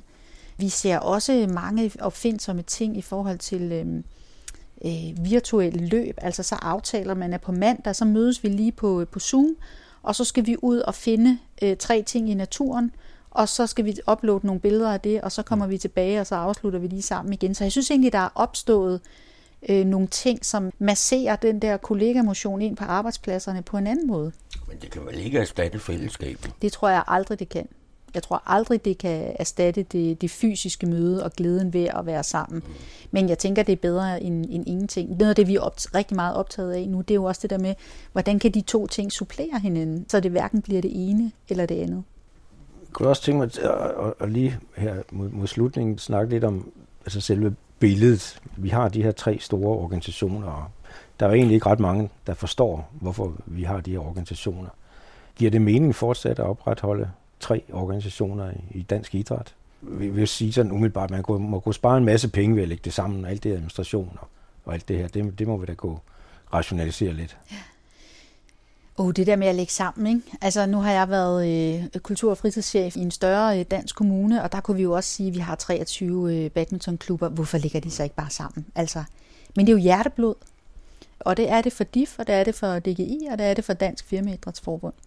Så nej, øh, det synes jeg ikke, og jeg synes egentlig, vi har hver vores øh, berettigelse, og ja, jeg synes i høj grad, der er brug for, at vi opretholder den stabilitet, som de store organisationer også giver. Og det tænker jeg specielt, vi har i den øh, situation, vi står i lige nu. Vi har jo et kæmpe netværk øh, ud til hele Forenings Danmark. Når det er sagt, så synes jeg, det kunne være spændende at kigge på folkeoplysningsloven. Altså, øh, jeg er dybt taknemmelig over at bo i et land, hvor vi har en lov, som øh, skaber nogle rammer for, øh, for dannelse øh, og for demokrati. Og det synes jeg helt klart, vi skal holde fast i. Men måske er den ikke helt fuldt med tiden. Så det kunne være spændende, og det er ikke fordi, jeg sidder og har øh, svaret alene. Jeg går meget ind for samtale, men det kunne være spændende at deltage i nogle drøftelser, der handlede om, hvordan kan vi udvide folkeoplysningsbegrebet og måske frisætte det mere. Øh, fordi hvorfor er det, at nogle af de der spændende selvorganiserede grupper ikke organiserer sig som en forening? Mm. Er, det, er det blevet for besværligt? Er, det, er der et eller andet, der, hvor de føler, de bliver hæmmet? Det synes jeg kunne være enormt interessant at udforske. Men der er jo nogle muligheder i folkeoplysningsloven for også at støtte de her lidt mere selvorganiserede. Ja, ja. Og man kan også spørge, har de overhovedet behov for kommunal støtte? Nej, det ser ikke sådan ud. Altså, øh, de, de ser ud som om, de klarer sig ja. fint på, på de vilkår, øh, de gør. Og det tænker jeg da også, at vi andre kunne lære noget af. Mm, så, ja. så jeg synes, den der udveksling af, af viden, men jeg tror ikke på det ene på bekostning af det andet. Men, men det store issue i, i forhold til folkeoplysningsloven for 4 meter, den har jo ellers været det her med 25-års-reglen. Ja. Og at, at kommunerne jo kun er forpligtet til at støtte leje af lokaler til, til unge under ja. 25 år. Og der er I jo kommet lidt i klemme, fordi ja. hovedparten af jeres medlemmer er over 25 præcis, år. Ja. Præcis, og det synes jeg er rigtig ærgerligt. Jeg plejer at sige, at de voksne, som vi har noget med at gøre, de er også nogens mor og far. De er også rollemodeller. Øh, så jeg synes, det er rigtig ærgerligt, at vi ikke støtter voksenidrætten mere. Det gør vi jo så som forbund. Vi støtter vores foreninger, vi udbetaler medlemstilskud til dem, øh, som de ikke får øh, i kommunerne. Men og flere og flere kommuner, vil jeg også bare sige, er begyndt at se bort fra den der 25-års regel. Men jeg kunne godt tænke mig et større fokus på voksenidræt, fordi de også er rollemodeller. Og fordi de trænger til det. Det kan vi bare se i forhold til det pres, der er på folkesundheden. Ja. Det vil sige, du går ind for større fokus på voksenidrætten og selvorganisering, eller hvad? Ikke større fokus end på børn og unge. Jeg synes ikke, det er et enten eller. Altså, jeg synes, det er et både og. Jeg er optaget af at få flere med i det, øh, det aktive liv. Og med det tror jeg, vi siger tak til Mette Mandrup. Vi lægger et link op til firmaidrætten på vores site, og så går Lars og jeg i ringhjørnet.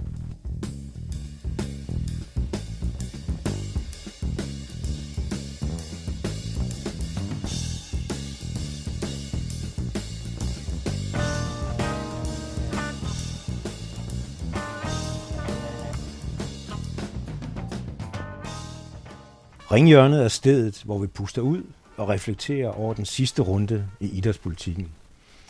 Denne gang starter vi med VM i Katar, som pludselig er blevet et meget omdebatteret tema i dansk idrætspolitik. Ja, for nu er man jo begyndt at starte igen om sammenhængen mellem sport og politik, eller manglen på sammen. Ja, og det interessante er, at øh, den her gang er det måske en, en, en debat, der er opstået blandt fodboldfans, øh, som ellers normalt ikke involverer sig eller engagerer sig i, i politiske spørgsmål, men der har meget bredt øh, rejst sig en debat om Danmark overhovedet skal deltage i VM i Katar, selvom man altså er fanatisk fodboldtilhænger. Og der er stillet øh, borgerforslag om, at Danmark skal trække sig, og det har i talende stund fået 7.319 støtter på hjemmesiden. Og Amnesty International har startet en underskriftindsamling. Ja, men der, der hedder Blæs i fløjten. Men der er dog et samarbejde mellem DBU og Amnesty ja, Så er det spørgsmålet, hvordan man skal forholde sig til det. Ja, hvordan forholder du dig, Lars? Jeg har det jo nok sådan, at øh, et eller andet sted har idrætten også et ansvar for menneskerettigheder og for politiske systemer. Og vi kunne se her for nylig med Hvide Rusland og øh, Lukashenko, at øh, man flyttede VM i ishockey på grund af de forhold, der er i Hvide Rusland. Et eller andet sted skal man trække en streg i, sandet, og i Katar laver migrantarbejder under så forfærdelige forhold, at det VM aldrig skulle have været dernede. Men hvis jeg så skal påtage mig at være djævelens advokat, så kan jeg rejse spørgsmål, hvorfor skal lige idrætten bruges som boldværk i en, i en politisk sag her? Altså, Katar er et, et land, som Danmark har diplomatiske forbindelser med, handelsforbindelser med, kulturelt samarbejde. Hvorfor er det lige idrætten, der jeg skal holde også, for? Jeg synes også, det er en svær diskussion, fordi Kasper Julemand, den danske landstræner, var også ude at sige, hvorfor er det fodboldspillere, der skal gå forrest? Hvorfor er det ikke tennisspillere eller erhvervslivet og så videre og så videre? Jeg synes, belært af nogle af de historiske erfaringer, jeg tror, at alle i dag vil være enige om, at OL i 36 aldrig skulle være blevet holdt i Nazi-Tyskland og den nazistiske manifestation, der kom der. Så kan man diskutere, hvor er Katar henne i den sammenhæng, og, og, og hvor går stregen? Er det OK, at der er OL i Kina? Er det OK, der er VM i Rusland? Og er det OK, der er VM i Katar? Men man kan ikke fraskrive sig, at de internationale specialforbund, som FIFA verdens mægtigste specialforbund, har et medansvar for de forhold, der er i Katar, når man vælger at lægge en mægtig idrætsbegivenhed lige netop der, hvor der i øvrigt heller ikke er nogen fodboldmæssige argumenter for at lægge det. Nej, det er jo helt hen i vejret at have lagt et, et, et, et sådan et mesterskab der, hvor det, man slet ikke har nogen fodboldturnering. Ja, og, og man får nogle kæmpe stadions bagefter, som ikke kan bruges til noget som, som helst. ikke bruges til noget som helst, og hvor i øvrigt der er i tusindvis af migrantarbejdere, der er døde under byggeriet af dem. Men, men det er Dansk Boldspil jo for så vidt enig i. Altså, det var et, en fejlbeslutning at placere det der, men der kunne man jo ikke komme igennem med det, så det besluttede i det internationale fodboldforbund, altså alligevel. Så, og, og hvad skal man så gøre i den situation? Altså, skal... Jamen, man kan sige, hvem skal tage ansvaret? Ja. Det er først og fremmest DBU og FIFA, og så er det politikere. Altså for eksempel i Norge er der begyndt at komme en kæmpe bevægelse blandt fodboldklubber, hvor de siger, vi deltager ikke. Ja.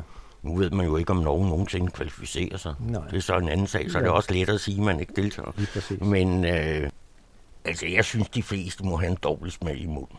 Men vil det hjælpe noget, at Danmark boykottede? Altså, det vil de fleste, der vil der bare komme et andet land med i stedet for, og de vil grine lidt af et lille land, der er så heldige, at de ikke vil, vil deltage i noget, som alle vi andre gerne vil deltage i. Det er jo en markering. Ja, men er det ikke et, et, et slag i luften? Altså man kan sige, det, det eneste gang, hvor man, det har haft en effekt, at idrætten boykottede, det var Sydafrika og apartheid-regimet. Men der var det jo en samlet idrætsbevægelse, hvor selv den internationale mm. olympiske komité gik ind. Ja. Altså, så, så det, det er jo det, der kræver, at i det mindste af alle europæiske lande, som boykotter. Altså alle de store fodboldnationer, det er jo dem, man skal have fat i. Ja.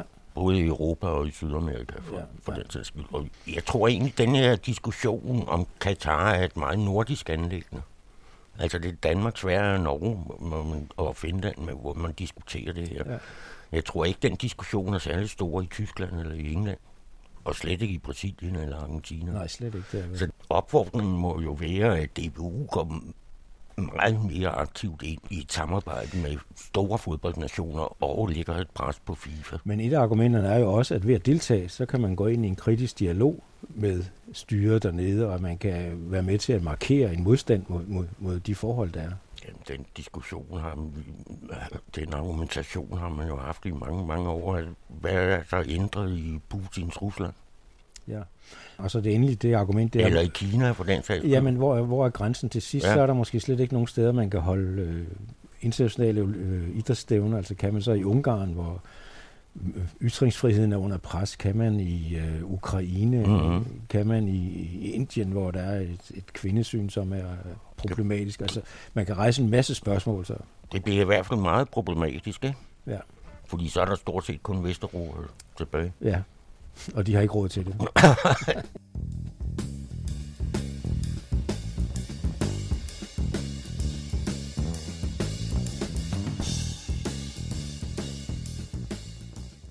For nylig har øh, Videnscenter for Folkeoplysning offentliggjort en undersøgelse af kommunernes støtte til de lokale idrætsforeninger.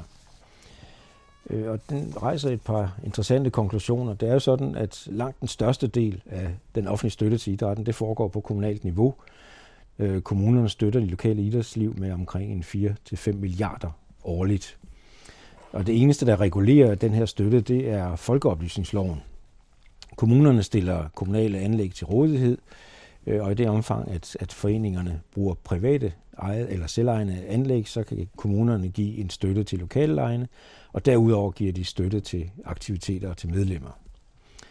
Undersøgelsen viser så, at set over en 10-årig periode, så er der faktisk sket et fald i kommunernes støtte til det lokale foreningsliv. Og ikke mindst når det gælder lokale tilskud, så er det faldet med over 100 millioner kroner, altså faktisk øh, hun, øh, cirka 125 millioner kroner. Men nok så interessant er det, så viser undersøgelsen også, at støtten ikke nødvendigvis hænger sammen med aktivitetsniveauet. de kommuner i landet, hvor der er flest medlemmer, og hvor der er højst aktivitet, øh, og hvor der er flest foreninger, det er samtidig de kommuner, hvor man giver mindst støtte. Så den offentlige støtte, hvis man tager et lidt håndfast konklusion på det her, fører ikke nødvendigvis til mere aktivitet. Det er jo ret interessant, må man sige. Ja. Og det kan måske lægge op til, at man i virkeligheden skulle revidere den lov, som vi snakkede om før. Ja, ja det er nok ikke noget, idrætten vil, vil, vil bryde sig særlig meget om at, at skulle sige, at jo mindre støtte, jo mere aktivitet. Det er nok også at trække konklusionen lidt for langt. Øh, men det er i hvert fald sådan, at det er især i de mindre kommuner og yderkommunerne, at der er et højt aktivitetsniveau, og det er der, at, at den kommunale støtte også er mindst.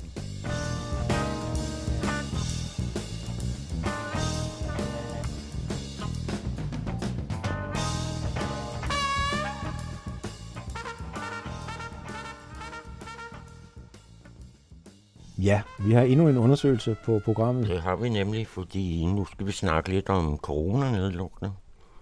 Det er sådan, at SDU, Syddansk Universitet, har i, her i januar og februar har lavet en undersøgelse omkring børn og unges motionsvaner under den her nedlukning. Og den undersøgelse viser, at 90 procent af de danske børn og unge, og det er mellem 6 og 16 år, bevæger sig alt, alt for lidt i forhold til Sundhedsstyrelsens anbefalinger. I snit bevæger de sig cirka 32 minutter om dagen. Og det er kun halvdelen af det, Sundhedsstyrelsen ja. anbefaler. Og det kan man sige jo er en meget problematisk øh, udvikling i forhold til sundhed i Danmark. Ja, og det kan betyde, at når børnene kommer tilbage efter coronanedlukningen her, at så er der i hvert fald en, en en udfordring at kæmpe med, hvis de er overvægtige og ikke har lyst til at bevæge sig. Der er i hvert fald en kæmpe udfordring for skolelæger og idrætsforeninger og så videre. Ja, fordi undersøgelsen konkluderer netop også, at der hvor børn bevæger sig mest, det er i idrætsforeningerne og i skolerne. Og det er lige præcis der, at det har været lukket ned ja. i det sidste års tid.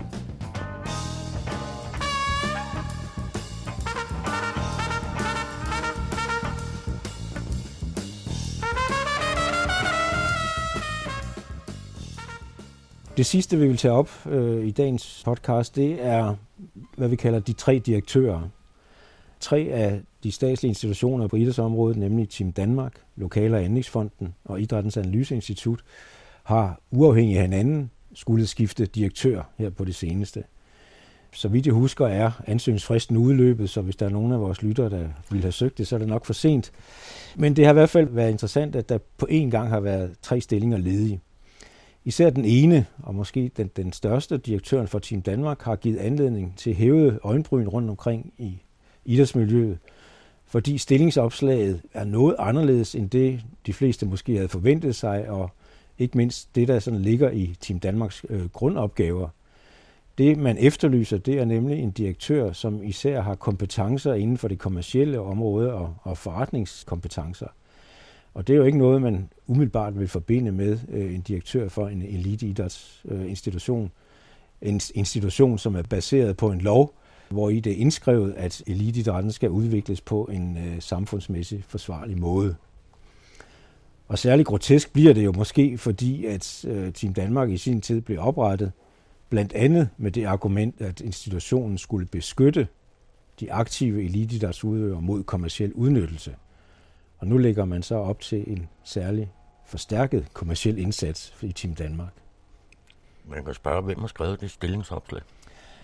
Ja, det kunne man nemlig spørge om. Det er i hvert fald bestyrelsens formand, Lars Krab, der er ansvarshavende for, for stillingsopslaget. Men så snakker vi jo en helt ny eliteidrætslov. Ja, men han er dog forpligtet af den eksisterende lov, så det er en interessant diskussion, om han går ud over lovens rammer. Ja. Vi siger tak for i dag.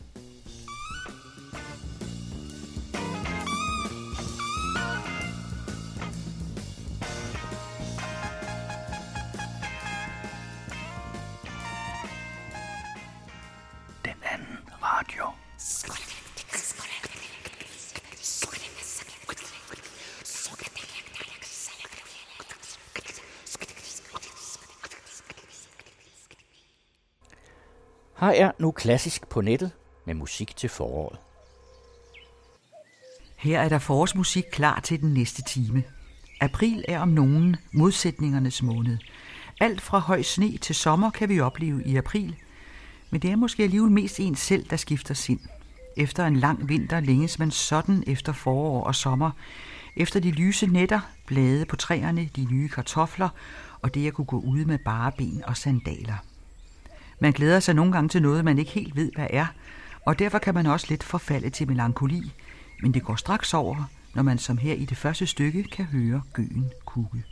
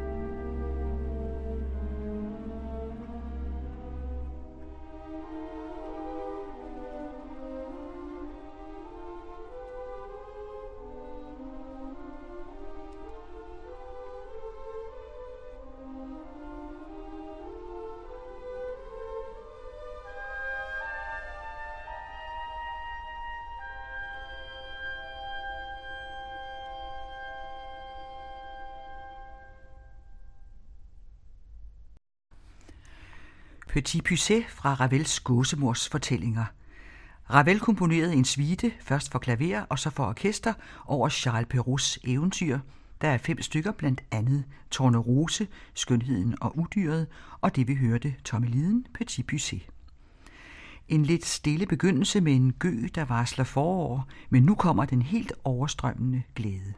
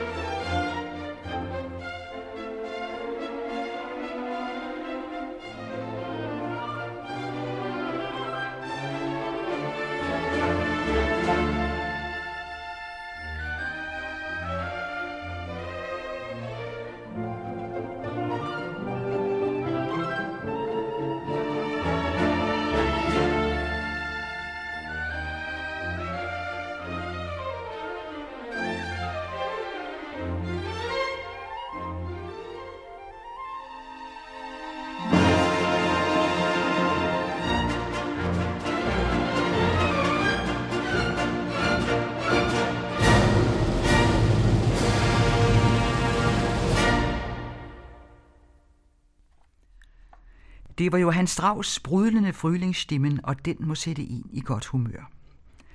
Tchaikovsky har komponeret en klaversuite på 12 stykker, som han kaldte Årstiderne, et stykke til hver måned, og vi skal have stykket til april, som Tchaikovsky også kaldte Vintergækken, og det er Vladimir Ashkenazi, der spiller det.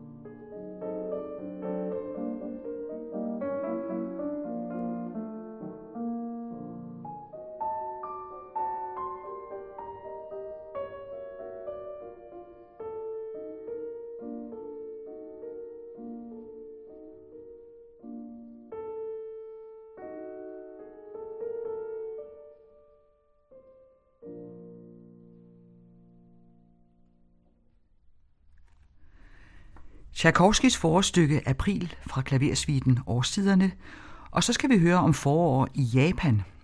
Madame Butterfly og tjenestepigen Suzuki synger her om blomstrende kirsebærtræer og jasminer.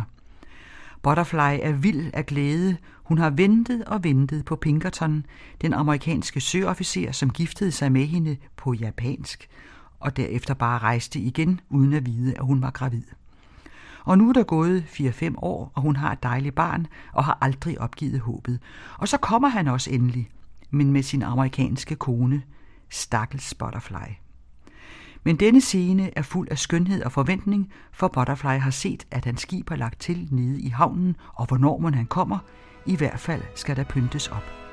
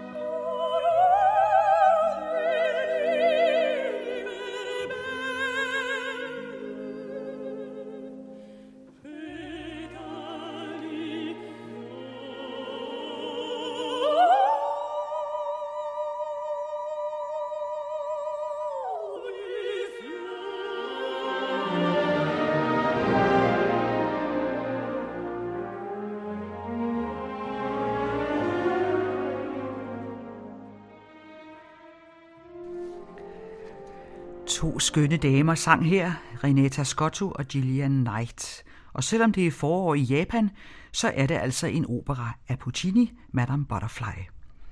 Og så tilbage til Europa, som den tjekkiske komponist Antonin Dvorak vendte hjem til fra et antal år i New York, hvor han havde været direktør på et nyt musikkonservatorium. Nu vil han hjem til Prag og komponerede flere af sine største værker, som symfoni nummer 9, som var et resultat af hans oplevelser i den nye verden, som man også kaldte symfonien. Han skrev sin berømte cellokoncert og tre strygekvartetter, og så flere symfoniske digte, blandt andet Vandmanden Undinen, som han komponerede på fire uger i foråret 1896.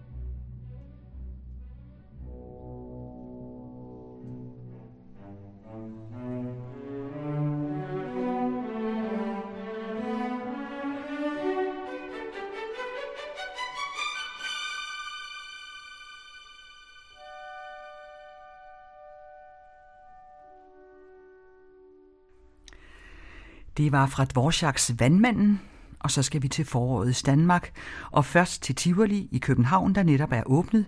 Tivoli, der før i tiden kun havde åbent i sommerperioden. Nu er der både julemarked og Halloween i oktober, og tidligere åbnede Tivoli altid 1. maj, uanset hvilken dag i ugen det var, men nu åbner Tivoli midt i april, og vejret kan jo også være formidabelt i april. H.C. Lumby var fra åbningen i 1843 og i næsten 30 år derefter den altafgørende musikchef, og der er vel ingen, der ikke kender champagnegaloppen. Hvis man står i Tivoli foran koncertsalen og kigger op på balkongen, så kan man se noderne til den med en champagneprop sat fast på muren. Det er så ikke champagnegaloppen, vi skal høre i denne udsendelse, men drømmebilleder. En fantasi, der blev urført i sommeren 1846. Det er et af H.C. Lumbys mest berømte værker, og der introducerer han sitaren, et instrument, som han købte med hjem fra en rejse til Wien. Faktisk købte han to. Det ene blev ødelagt, da Tivolis koncertsal brændte i 1944 ved en chalburtage under 2. verdenskrig, men det andet kan man til gengæld se på Musikhistorisk Museum i København. En slags guitar med mange strenge, som ligger enten på et bord eller i skødet, et instrument, der kendes tilbage til oldtiden.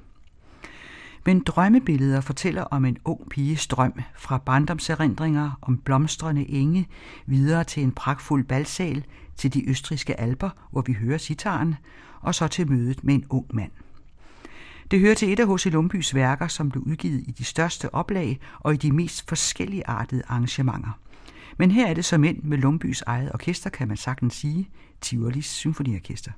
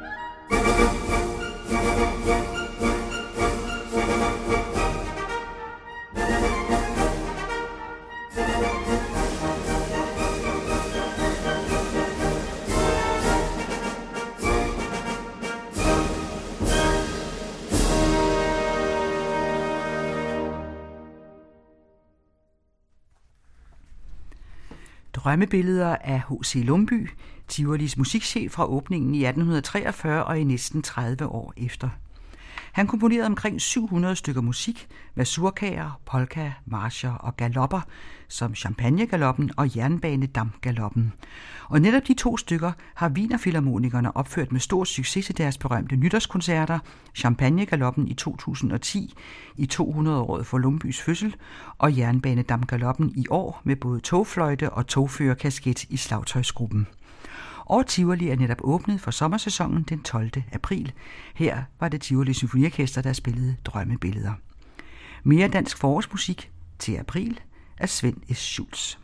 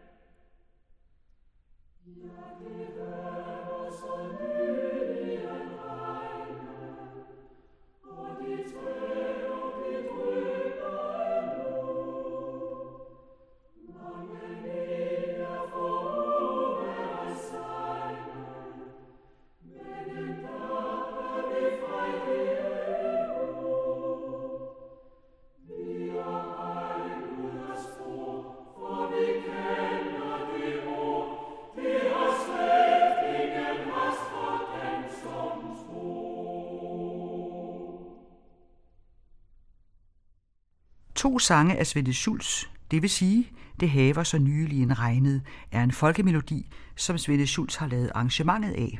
Og inden da kom hans sang April, og det var hans eget kor, der sang. Radiokoret var han dirigent for i 34 år. Regn og april hænger sammen, men også gøen, og det er den første gø i foråret, der kommer her.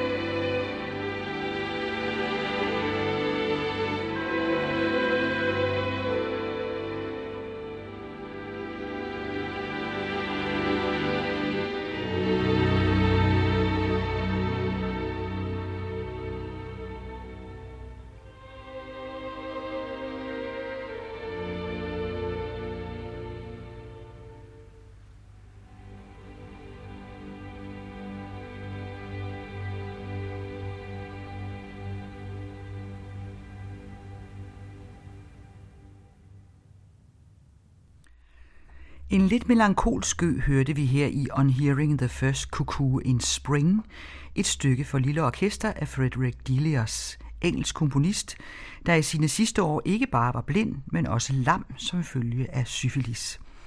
Men han havde en sekretær, der hjalp ham med at skrive noder, så han kunne fortsætte med at komponere og diktere til ham.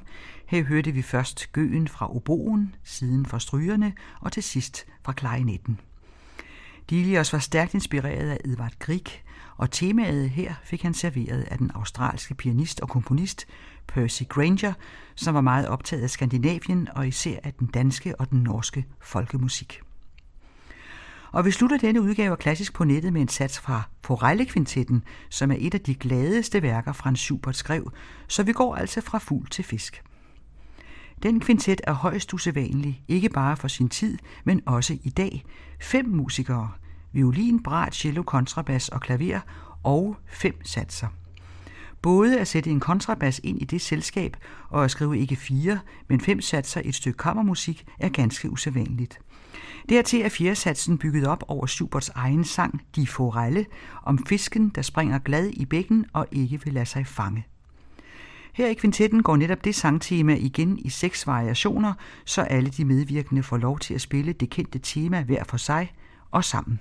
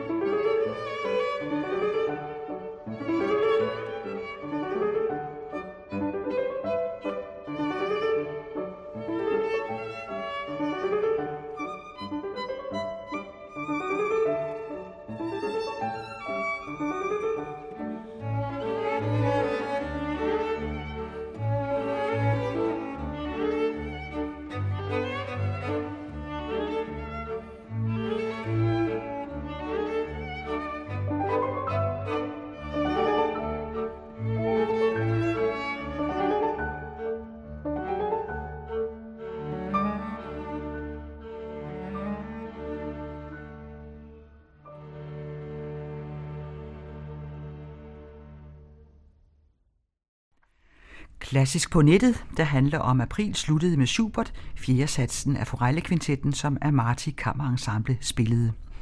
Og det første stykke var fra Ravels gåsemors fortælling Mamère Loire, Petit Pusset, Tomme Liden, som koncertgebarorkestret spillede med Carlo Maria Giulini. Så kom Frylingsstimmen af Johann Strauss med Philadelphia-orkestret, og det var Vladimir Askenazi, der spillede aprilsatsen fra Tchaikovskis Årstiderne. Renata Scotto og Gillian Knight sang blomsterduetten fra Puccinis opera Madame Butterfly, og det var Berliner Philharmonikerne med Simon Rattle, der spillede Dvoraks Vandmanden symfonisk digt. Derefter fik vi lidt dansk forårsmusik, først med H.C. Lumbys drømmebilleder med Tivoli Symfoniorkester, og så to sange af Svette Schulz, April, og det haver så nylig en regnet, summet af radiokoret.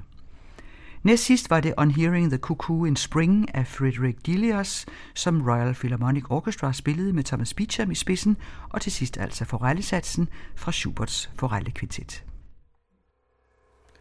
Det er Kirsten Røn, der tilrettelægger klassisk på nettet.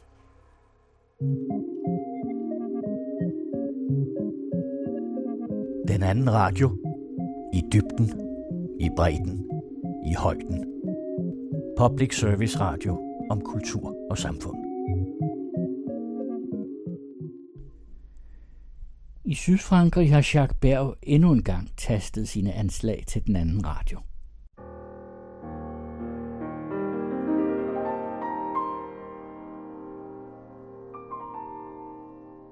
Anslag midt i en coronatid.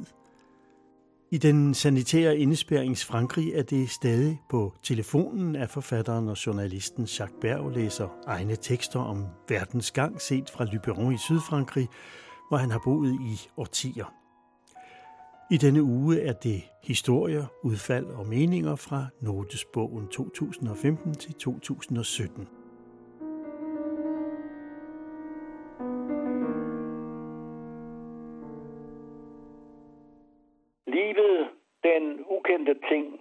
der bare siver bort, skal Anatole France have sagt en dag. For vor tids unge vil den form for erfaring snarere være en billet til et tog, der er kørt. Billet, skriger man bag mig. Ingen har billetter mere. Man viser sin mobil.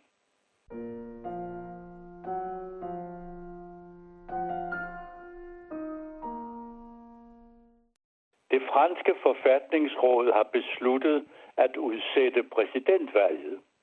Datoerne for valget, langt det vigtigste, det franske system, er endnu ikke fastlagt. Velunderrettede kilder taler om anden halvdel af oktober 2017. Årsagen til denne udsættelse kender alle. Kun tre uger før præsidentvalgets første runde har der så at sige ikke været nogen valgkamp. Vælgerne har ikke noget at tage stilling til. Rådet har derfor skønnet en udsættelse nødvendig, hvis en stor demokratisk nation som Frankrig skal kunne afholde valg under værdige vilkår.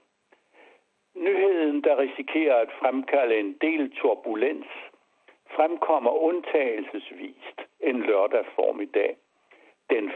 april. På et tidspunkt, der gør den lige så usandsynlig som al resten.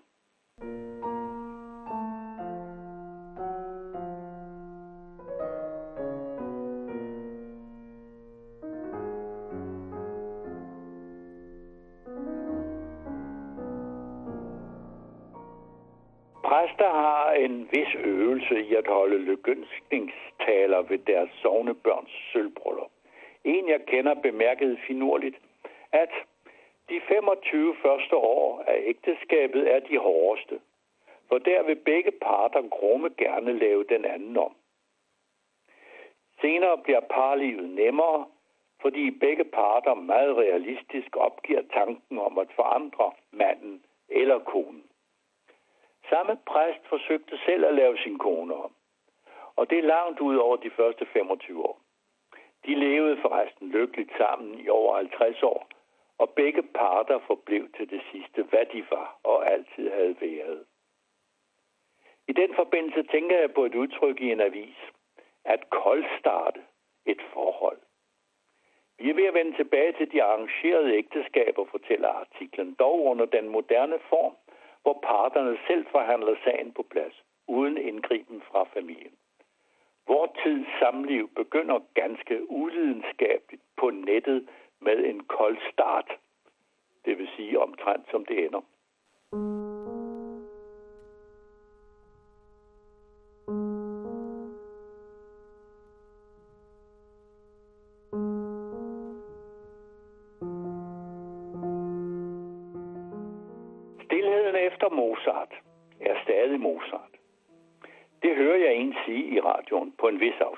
Ærgerligt nok. Jeg skulle have noteret med hans navn. Både Bach og Beethoven og denne Mozart brugte stillhed eller udeblivelse af musik i deres kompositioner. En lydpause, som resten så kommer til at hænge udspændt i.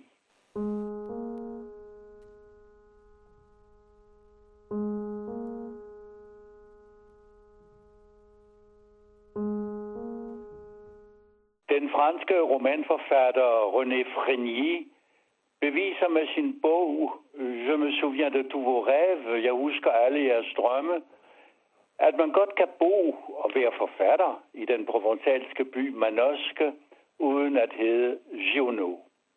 Men Frenier er en forsigtig mand. Forrest i sin roman citerer han den verdensberømte uhyre selvbevidste manuskiner. Jeg går steder hen, hvor ingen kommer, hvor ingen nogensinde har været, hvor ingen vil komme.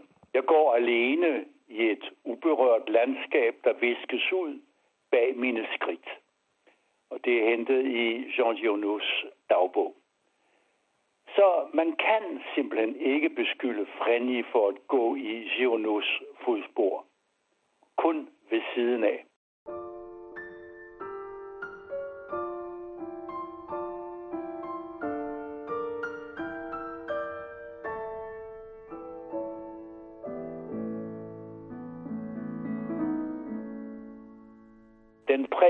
Marxistiske franske filosof Jean-Claude Michéa betragter den økonomiske liberalisme og den frie sociale adfærd som to sider af samme sag. Denne kender af 1848-revolutionerne interesserer sig ganske særligt for den franske selvlærte Pierre Leroux, faren til den såkaldte humanistiske socialisme med evangelisk skær. Hos Michel har alliancen mellem venstre og højre også et strøg af Welbeck. Grænserne går mellem høj og lav, mellem folket og eliterne. Samfundet er mest til venstre, når det drejer sig om sæd og skik, og mest til højre på det økonomiske felt. Det lyder moderat kinesisk.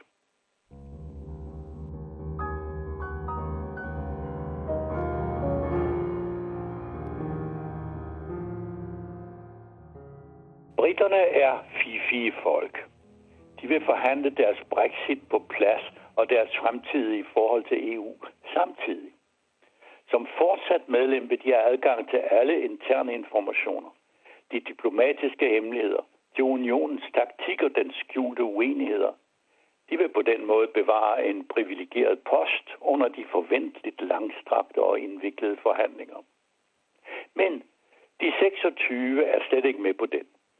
Først skilles man, og bagefter sætter parterne sig på hver side af forhandlingsbordet og diskuterer eks-medlemmet Storbritanniens forhold til et EU uden britter. Den endelige løsning bliver sikkert et kompromis. En kunst, som man har et vist greb om på begge sider af kanalen. London kvitter unionen, men ikke fuldstændigt, mens Bruxelles lader som om alle broer er brudt eller tunnelen stoppet til.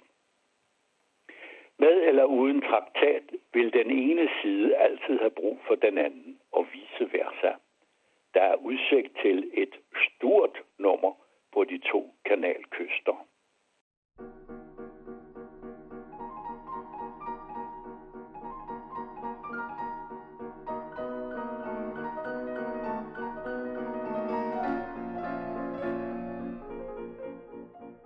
Nicole Hollande, den normale præsidents normale mor, fortæller, at sønnen som 10-årig fortalte alle og enhver, at han en dag ville være præsident for republikken. Det var der ingen, der troede på, og tilføjer hun med et smil. Moren altså. Det er der forresten heller ingen, der tror nu.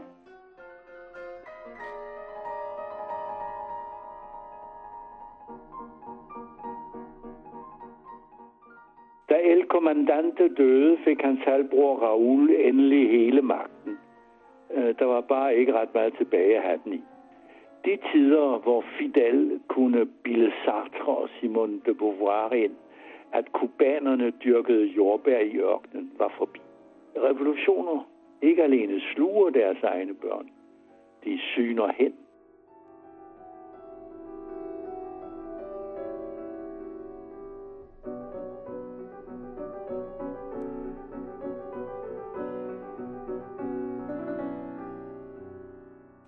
Vikingerne indførte valgmonarkiet. Kongen var primus inter pares, den første blandt ligemænd. Han sad en vis tid, hvorefter han blev en almindelig viking igen, og man valgte en ny konge. Det fornuftige system varede ikke længe. I vores dages konstitutionelle skandinaviske monarki arver man tronen som en anden valisisk prins. Kongen eller dronningen er stadig en primus eller prima, men udelukkende i selskabslivet. Kun døden eller en frivillig afgang fra værvet gør en ende på karrieren som landets officielle topfigur. I Frankrig ville en valgkonge måske ikke være noget dårligt kompromis mellem konger, som man kapper hovedet af, og præsidenter, som republikken gør til småkonger.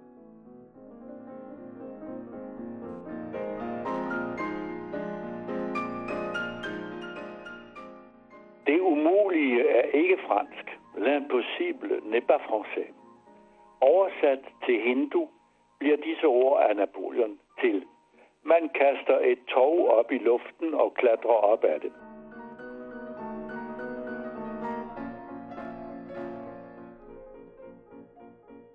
Det er påske. Torsdag vasker paven ligesom Kristus de fattiges fødder. Fredag vakler han under det tunge trækors. Hans prædiken handler om vores morderiske tids rejsler. Han spiller sin rolle, det kan man nok sige. Men den pave ser nu ud, som om han tror og mener det, han siger. Skal vi kalde det populisme? Søndag går det allerede noget bedre, når graven er tommere end himlen.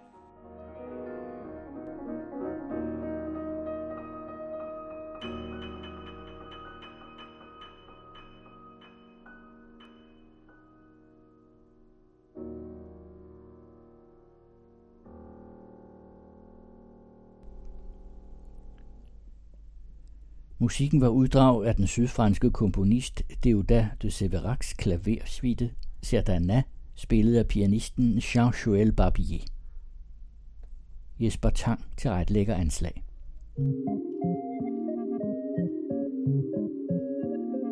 Den anden radio.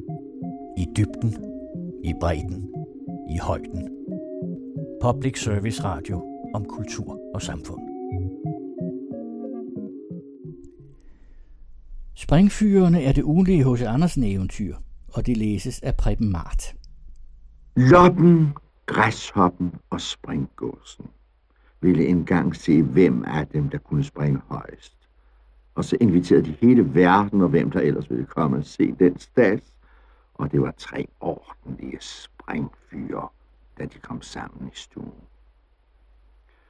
Ja, jeg giver min datter til den, som springer højst, sagde kongen. For det er så færdigt, at de personer skulle springe om ingenting. Loppen kom først frem. Den havde sådan nette manerer, hilste til alle sider, for den havde frøkenblod i sig, og var vant til kun at omgås med mennesker. Og det gør nu meget. Nu kom græshoppen. Den var ikke nok betydeligt sværere, men den havde dog ganske god skik på sig og var i grøn uniform, og den var medfødt. Desuden sagde personen, at den havde en meget gammel familie i det land, øh, Ægypten. Og den her hjemme var højt vurderet. Den var taget lige fra magten og sat i korthus, der havde tre etager, alle sammen af herreblade, der vendte den kulørte side indad. Der var både døre og vinduer, og det skårne ud i livet af hjerterdame.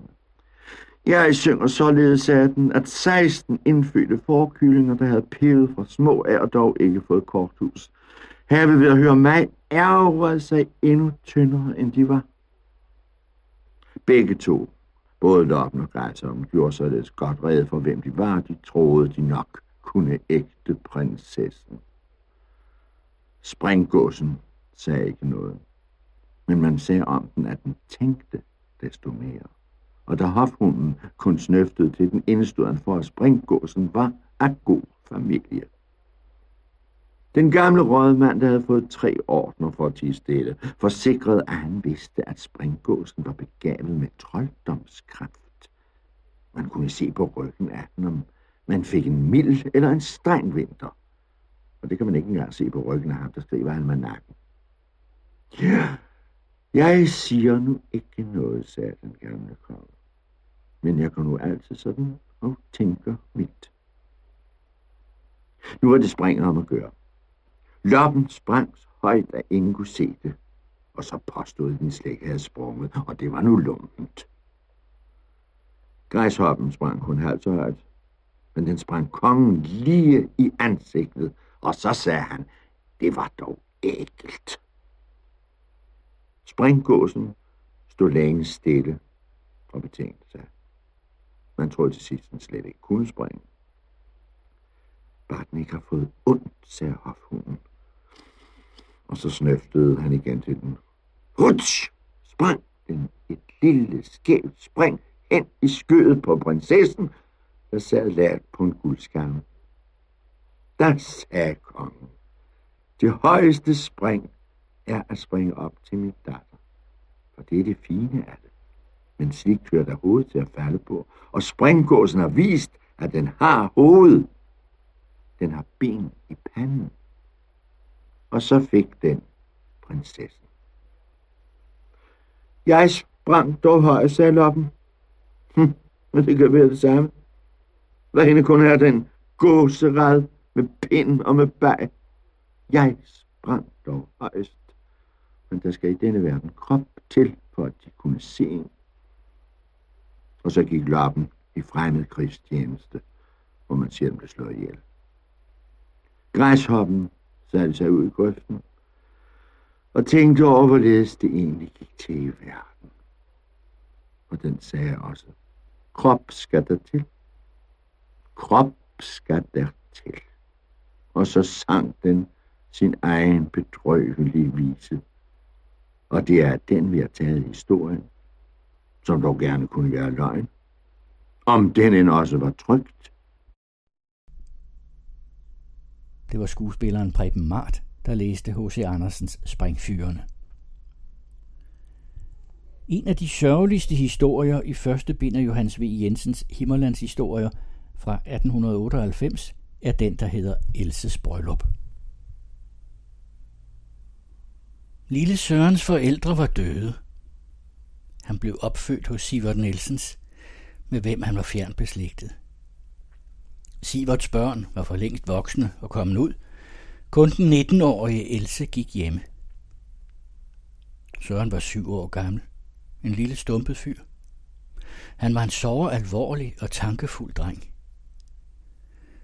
Eftersom han ingen børn havde at lege med, opfandt han sin morskab selv og puslede om med mange løjerlige forhavner. Ude i dige havde han lavet pyntlige huller og båse, hvor i han gemte sine blanke småsten. Og en hemmelig vindueskarm ude i stallen forvarede han andre mærkelige ejendele. Søren beskæftigede sig meget længe med hver enkelt tidsfordriv. Man kunne se ham nulle rundt på et og samme sted i halve dage, uden at der til synlædende var noget, han syslede med. Det kunne være en pind, Søren havde fundet, eller det kunne vise sig at være en skarnbasse, som han gjorde livet surt. Søren passede sig selv og kom godt ud af det med mennesker og dyr. Om sommeren tøjrede han skråbtusser ned ved dammen og flyttede dem samvittighedsfuldt på de rigtige tider. Det blev så deres sag, om de rykkede bagbenet af led. Om vinteren læste selve Sivert Nielsen katekismus med Søren, og Søren gjorde den tørre, knortede mand til pas ved flid og nemme. Siverts kone sad i halmstolen ved kakkeloven og gjorde ingen fortræd. Hun var træt efter et langt livsstræb. Søren var bange for hende, uden grund. Else. Else var uroen i den stille gård. Hun sang nede i mejeriet om morgenen og trappede rundt på stengulvet. Hun var lystig til enhver tid, og hun var mild som solskin mod alle. Else beskyttede lille Søren og sørgede for ham. Hun kaldte på ham ved mellemmadstider og præsenterede ham udmærket rundt nummer. Søren tog dem af hendes store kærlige hænder. Havde Søren været en hund i stedet for et menneske, så kunne Else godt bunde en kasserolle i halen af ham, og siden aldeles have glemt ham, og Søren skulle løbet omkring, fuld af ydmyg tak, hver gang kasserollen stødte mod noget, så det gjorde ondt. Om søndagen kom der fuldt op af kale på gården for Elses skyld. Og en gang, da de havde sværmet og været i vonde alle sammen, forførede Søren sig bort og gemte sig bag udhusene. Han havde lige der at skrive. Han skrev Elses navn på en stum papir med lille forbogstav.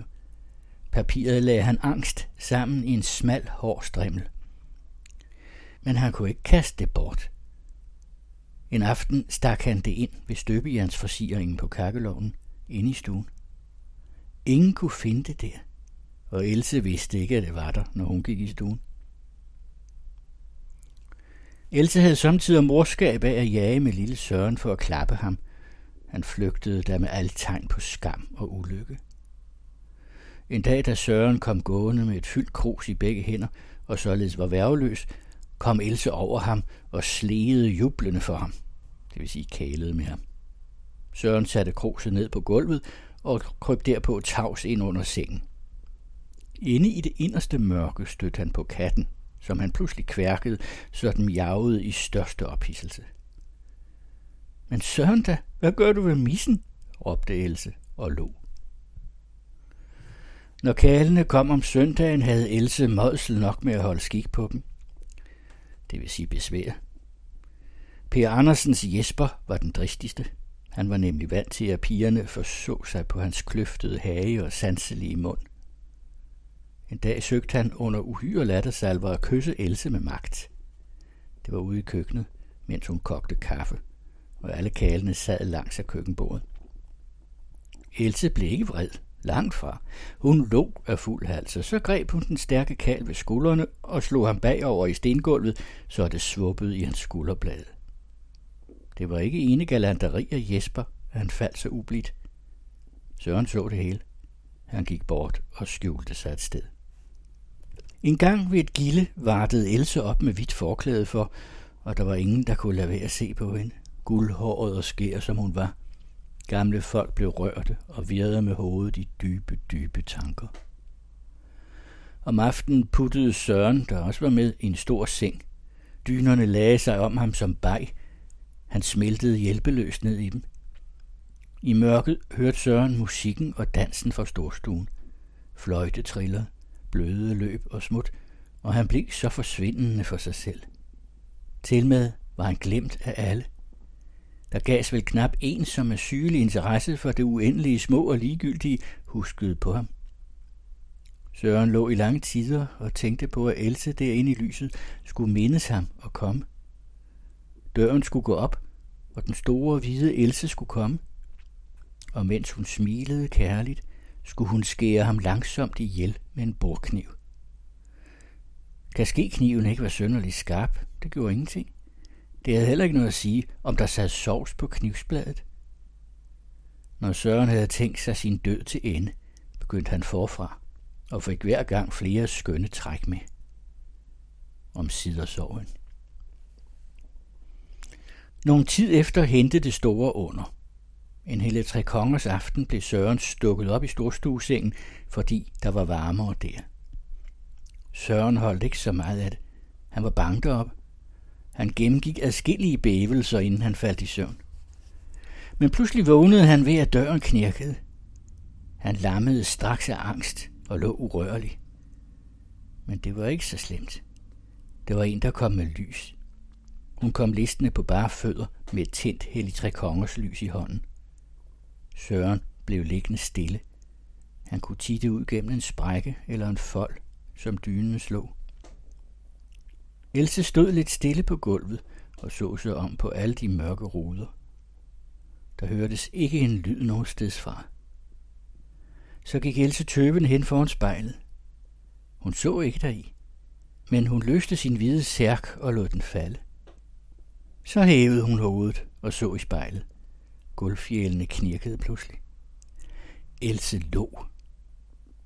Nu slukkede hun i en fart det trægrenede lys, og Søren hørte hende liste ud og lukkede døren sagde efter sig. Søren vidste ikke, at man kunne få sin tilkommende at se ved at bære sig således ad. Han tænkte egentlig slet ikke over, hvad det skulle betyde. Han havde set en hvid skikkelse, der syntes ham kæmpemæssigt stor. En gylden sky og tre urolige lysflammer. Men i Sørens hoved dannede der sig bag ved den dybe forundring en anelse om noget som ulve eller lodne dyr, der havde ligget i baghold en gang for evige tider siden. Han følte dunkelt, at der måtte være sket noget grusomt for længe, længe siden. Men nu var der kun det tågede skrækmene tilbage. Men denne blodige grumhed kunne det måske endnu falde i enkelte lykkelige menneskers lod at udøve. Denne djævelske råhed. I Sørens lod ville det ikke falde. Ak nej, ak nej. Lykke kunne han ikke få, for han var så lille og blev næppe stor nogensinde. Else fik mange friere, og Søren gik bort og skjulte sig i en eller anden vrå som en kanin.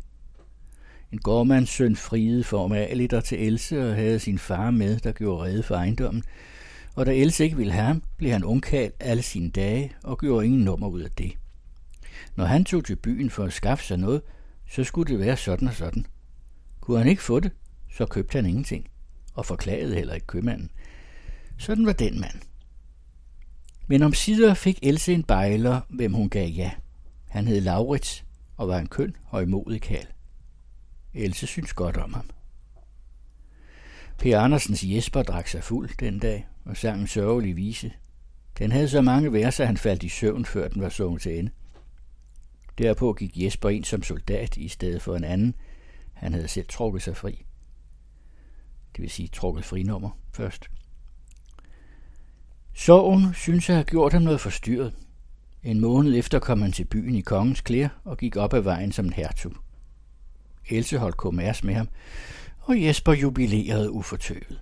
Sorg og kummer lå i grunden ikke for ham. Laurits og Else spacerede sammen og befæstedes i hengivenhed for hinanden. Meget gamle folk sagde, at så skønt et par var ikke set i næsten 100 år. Om høsten kom Laurits og hjalp til hos Siverts med et eller andet. Han skulle jo have gården med det første alligevel. Laurits gik med len i skåret. Else bandt op for ham. Det var en ualmindelig tør og gunstig tid. Det var ingen sag at leve. Laurits gik sindigt og sikkert. Han holdt øje med pegen og lagde kornet omhyggeligt, for at Else skulle have let ved at samle det. Pegen er en pind, der sidder på leens skaft, så leene ligger så pænt. Af og til vendte han sig, rejste len på skaftet og så sig tilbage efter Else. De snehvide skyttearmer skinnede på hendes arme. En, to, tre snåede hun båndet, fagnede ned og satte det velbundet ud til siden. Hun smilede til ham igen, eller lå. Else lå af ingenting. Så gik Laurits videre, og lå der en sten i skåret, pirrede han den lejlighedsvis bort med træskosnuden. En knold kunne han også sagtens passe at træde ned, når han skulle vejen. Og af til vippede han en tissel væk med spidsen alene. Hemmelige småting, som måske ingen lagde mærke til, uden lille Søren. Han gik med i marken og puslede så hister sig her. Kornet kunne ikke være i laden og blev sat i stak udenfor. Else stod på stakken til lige med Laurits og tog imod. Gamle Sivert kørte læsende og forkede op. I mellemtiden sad de ned i halmen og så på hinanden og snakkede om et og andet. Laurits tykkede på et halmstrå og havde skudt lugen for panden. Den tørre duft af moden ro fyldte deres klæder. Deres fingerspidser var glatte som blankpoleret træ af at tage på nene. Se, jeg har træskoene fulde af kerner, råbte Else og rystede rokoren ud i halmen. Hun lå af fuld hals. Laurit så på hendes pæne strømpefod. Stakke og Agner havde sat sig fast i ulden. Har du ingen viske i træskoene? spurgte han undrende. Nej, Else gik ellers mest i tøfler. Laurits tænkte, at han skulle lave et par fine byghalmviske til Elses træsko, når han kom ned. Stakken blev både høj og stejl. Da toppen var lagt, kunne de sveje derop som i en trætop. Så snart gamle Sivert kom med det næste læs, skulle de til at lave en ny stak ved siden af. Laurits lagde sig på ryggen og lod sig rutsche ned langs siden af stakken. Så vendte han sig og bredte armene ud mod Else, som tittede ned på ham deropfra. Eller skal jeg hellere sætte stigen til? spurgte han. Men Else var bange for, at hendes skørter skulle flyve op, og hun vendte sig hen til den anden side af stakken og lod sig glide ned der. Et øjeblik efter hørte Laurits hende skrige frygteligt. Og der var sket en ulykke, for lænet op mod stakken stod en høtyv, et jernredskab, der ligner en kort bådshage. Søren havde gået og leget med den, og havde stillet den der, fordi han ikke havde bedre vid. Else døde næsten straks. Hun var blevet spidet aldeles. Gårdens folk kom jagende til og bar hende ind. Laurits gik ved siden af, og da Elses hår løstes og faldt ned, tog Laurits det i sine hænder og bar det, som om det var et fuldt fad, han bar. Da livet var lagt ned ind i stuen, listede Laurits sig bort. Han gik over gården, bøjede hastigt om hjørnet bag stallen, og der gav han sig til at græde. Han vrængede munden fra tænderne ligesom et barn, og tårerne sprudlede ham ud af øjnene. Else, bitte Else, viskede han sanseløs i sin hede smerte. Else, Else, og han plukkede med sine grove fingre halmstrå ud af det lave tagskæg. Søren lå nede i haven i et af sine gemmesteder, med hovedet under sig som et dyr, der vil grave sig ned. Carsten Farov læste en fortælling fra Johannes V. Jensens Himmerlands historie, Elses Bryllup. Vi fortsætter med flere Himmerlands historier i de kommende uger.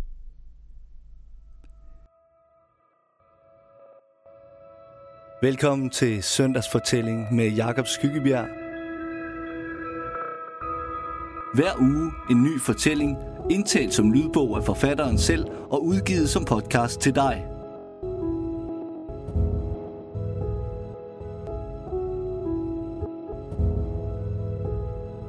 Dagens fortælling handler om hygge,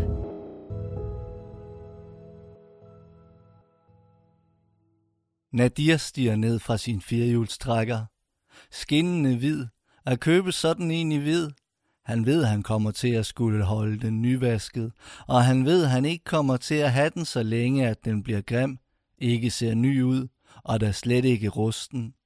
Ingen små bitte sorte tjærepletter eller flyverust.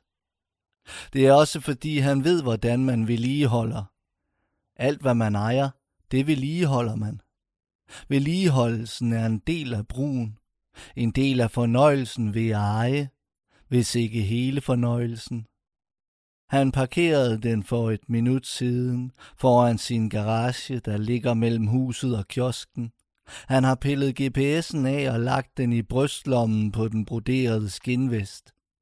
Mobiltelefonen er blevet frakoblet bilens stereoanlæg og ligger i hans hånd. De handlinger har han taget sig god tid til.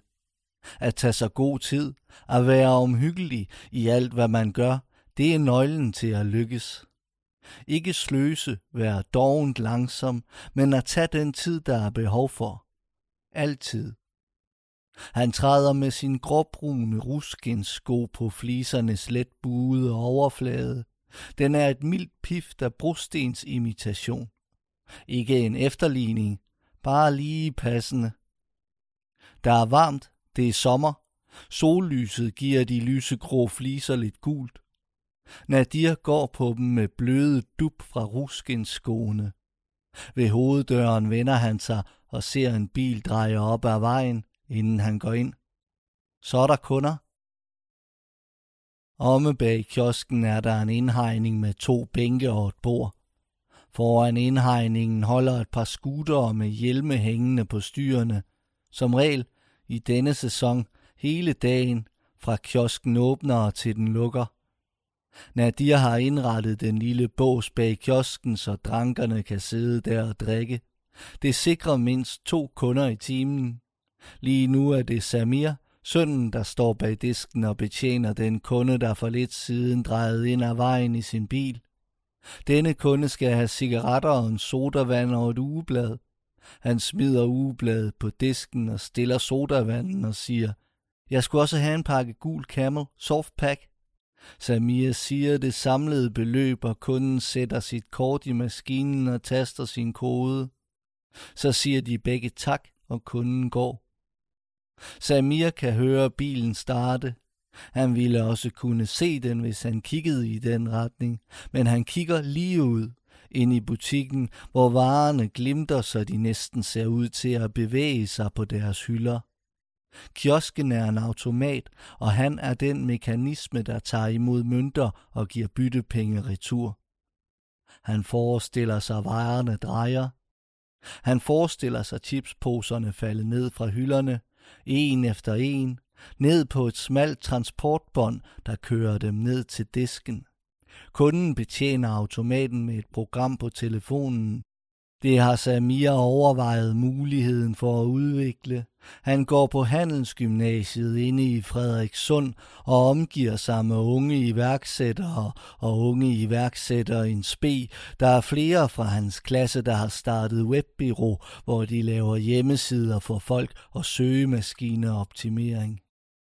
Men sådan et system, der omdanner kiosken til en egentlig automat og fritager både betjening og kunde fra det kedelige møde. Han kunne blive producent og sælge det til kiosker i hele verden. Nadia har skiftet til hvidt arbejdstøj med sorte lapper på knæ og albuer. Han skal arbejde i haven. Det gør han mange timer om ugen, og konen med. Ved blomsterbedenes kanter står græsset som børstehår, og der er ikke et misfarvet blad i de bede, og der er ikke et blad på nogen af træerne, der stikker ud fra kronernes massive glober. Hækken er som en væg, og ud fra terrassen foran huset snor sig fire flisegange, der er slyngede som gnisterne fra en snorende nytårssol. Annette har også arbejdstøj på og sidder i en af stolene på terrassen. Hun har en praktisk blomstret havehat på hovedet, og på bordet ligger handsker. Nadir kommer hen og smider sine handsker i den anden ende. De skal i gang med den ugenlige trimning, og Annette har også fundet på en detalje, hun tænker, der kan tilføjes. En lille stensætning en halv meter nord-nordøst for den lyserøde Asaela, altså nærmest helt op ad hækken. Nadir har haft indvendinger mod ideen. Han mener, det kunne risikere at komme til at ligne en bunke sten, de har liggende og venter på at få lagt. Hvad vil naboerne så ikke tænke? Skal de sidde og fryde sig over, at de, der bruger så meget tid på deres have, og altid kan stå derinde og nikke stolt til folk, der går forbi, ikke engang kan tage sig sammen til at få lagt en søllebunke sten. Så må man i hvert fald sætte en figur op også, noget havekunst, der gør opmærksom på, at der er tale om pynt. Ellers kunne man lægge stensætningen lige en meter sydvest for de monokrome bede, så vil det blive til en prik imellem flisegangenes tunger, en springende gnist måske. En af drankerne kommer ind til Samir, Matti. Han er en af dem, der er der hver dag. Han er altid i arbejdstøj, selvom han ikke har arbejde og ikke har haft det siden han blev fyret fra sin stilling som klovbeskærer, fordi han igen havde været fuld og kommet til at skære klove på en hel stak kør. Han sælger has, små sølvpapirsindpakkede klumper, der er vejet af til 3 gram, som er det, man får for 100 kroner. Samir kender folk, der køber af ham, Matti. Han ved godt, at det også er noget, der foregår bag ved kiosken. Det er fint med ham, og med Nadir vil det sikkert også være fint. Det kan endda være, at han også er klar over det. Han forstår det gode i den gerning, det er at tilvejebringe forretning, hvor det er muligt at bedrive det. Det kan altid kun være til alles bedste. Og Matti har kommet der i otte år nu, Han kom der også før han blev fyret. Måske er det derfor, han fortsat er i arbejdstøj, når han kommer. Hvis han ikke var det, ville han ikke være Matti. Matti kender Samir og hilser på ham, da han kommer ind i butikken. Hvad fanden, hvordan går det? Matti finder en Master Brew og to guldbejer i et af køleskabene. Skulle du ikke være i skole? Sommerferie, helt ærligt, Matti. Du har da selv gået i skole en gang. Matti lærer hæs, der har allerede placeret en cigaret mellem læberne. Han samler flaskerne i en hånd og går med sin let gyngende gang ud af butikken. Ding, siger klokken. Det meste af indhegningen ligger i sol. Der er kun en meter skæv skygge fra huset, der lige når ind og kysser ryggen på de, der sidder på den bænk, der står i hæksiden. Drankerne er i undertrøjer og t-shirts, undtagen Lars, der altid beholder denimjakken på og altid har det overbærende udtryk i ansigtet. Panden knyttet op i tre valker hen over øjnene, øjnene runde og hvide i det røde ansigt, munden let åben. Han er ikke en, der ler. Ikke på den måde. Når brølet af de andres latter pludselig skralder helt ud på parcelhusvejen, har han stadig det overbærende udtryk. Hans latter er lydløs, små stød af tør luft. En mobiltelefon ligger på bordet og spiller musik. Tommy tager den op og trykker på den og skifter nummer. Tommy er ikke mere end fire år ældre end Samir og er den yngste, der kommer i indhegningen. Han sælger også lidt has når Matti ikke er der. Det er der flere, der gør. SP og Lars gør det også. Der er altid en, der går ind og imødekommer markedet. Og hvor Matti slår ud med armene og siger velkommen til folk, der kommer ind for at købe.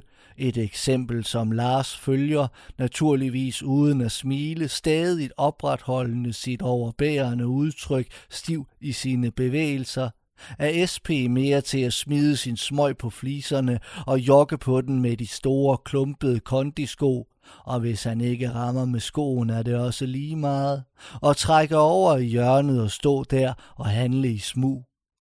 Tommy er sur og spiller hårdkogt, når han handler. Han må bevare den smule af sin illusion om en gangsterfacade, det stadig har været muligt for ham at opretholde, efterhånden som han har erkendt, at han er et lowlife udskud, som de andre, han står her og bruger sin tid sammen med. Det er derfor, han handler. Det er Tommys mobiltelefon, der spiller, og Jette, der sidder på bænken i skyggesiden i en lys gul undertrøje, har sagt, at de ikke gider at høre på det teknopis, den var skruet hen på. Nej, nej, siger Tommy og finder noget andet. Det er alle mulige typer, der kommer for at købe. Alle får tippet, at de står der og sælger. Der er ikke andre hashandlende i Slangerup og omegn. Nu er det en mand, der svinger af sin cykel ude foran indhegningen og allerede hilser, inden han går ind. En tynd mand i en grå sommerjakke med en lille skuldertaske hængende ned langs siden. Den rummer nok en computer. Han er vel et par og tredive. Han skrider nervøst ind i indhegningen, går hen til Matti og hilser igen. Han giver ham 300 kronesedler. Så er det 10 gram. Han skal have tre af de store og en af de små 1 grams klumper oveni. Manden skramler med låsen på sin cykel. Han har en lille smule nerver på. Nøglerne klirer mod ærerne, og så er han væk igen. Jette og SP snakker om, hvor dejligt der er ude ved fugleskoven, hvor man kan gå på stierne og høre fuglenes forskellige skrig og kald og triller natten lang. Det er særligt om natten, der er meget liv. Det er de enige om. Og duften derude. Luften er fed af duft fra den næsten urørte bevoksning, der bare får lov til at bruse og bryde frem og skubbe alting væk. Det er en jungle. Og alle de blomster. Det bælragende mørke derude, kun over stien en mørkeblå bane af himmel, med mindre det er overskyet. Man mærker det tætte mylder af fugle i træerne omkring en, så meget liv.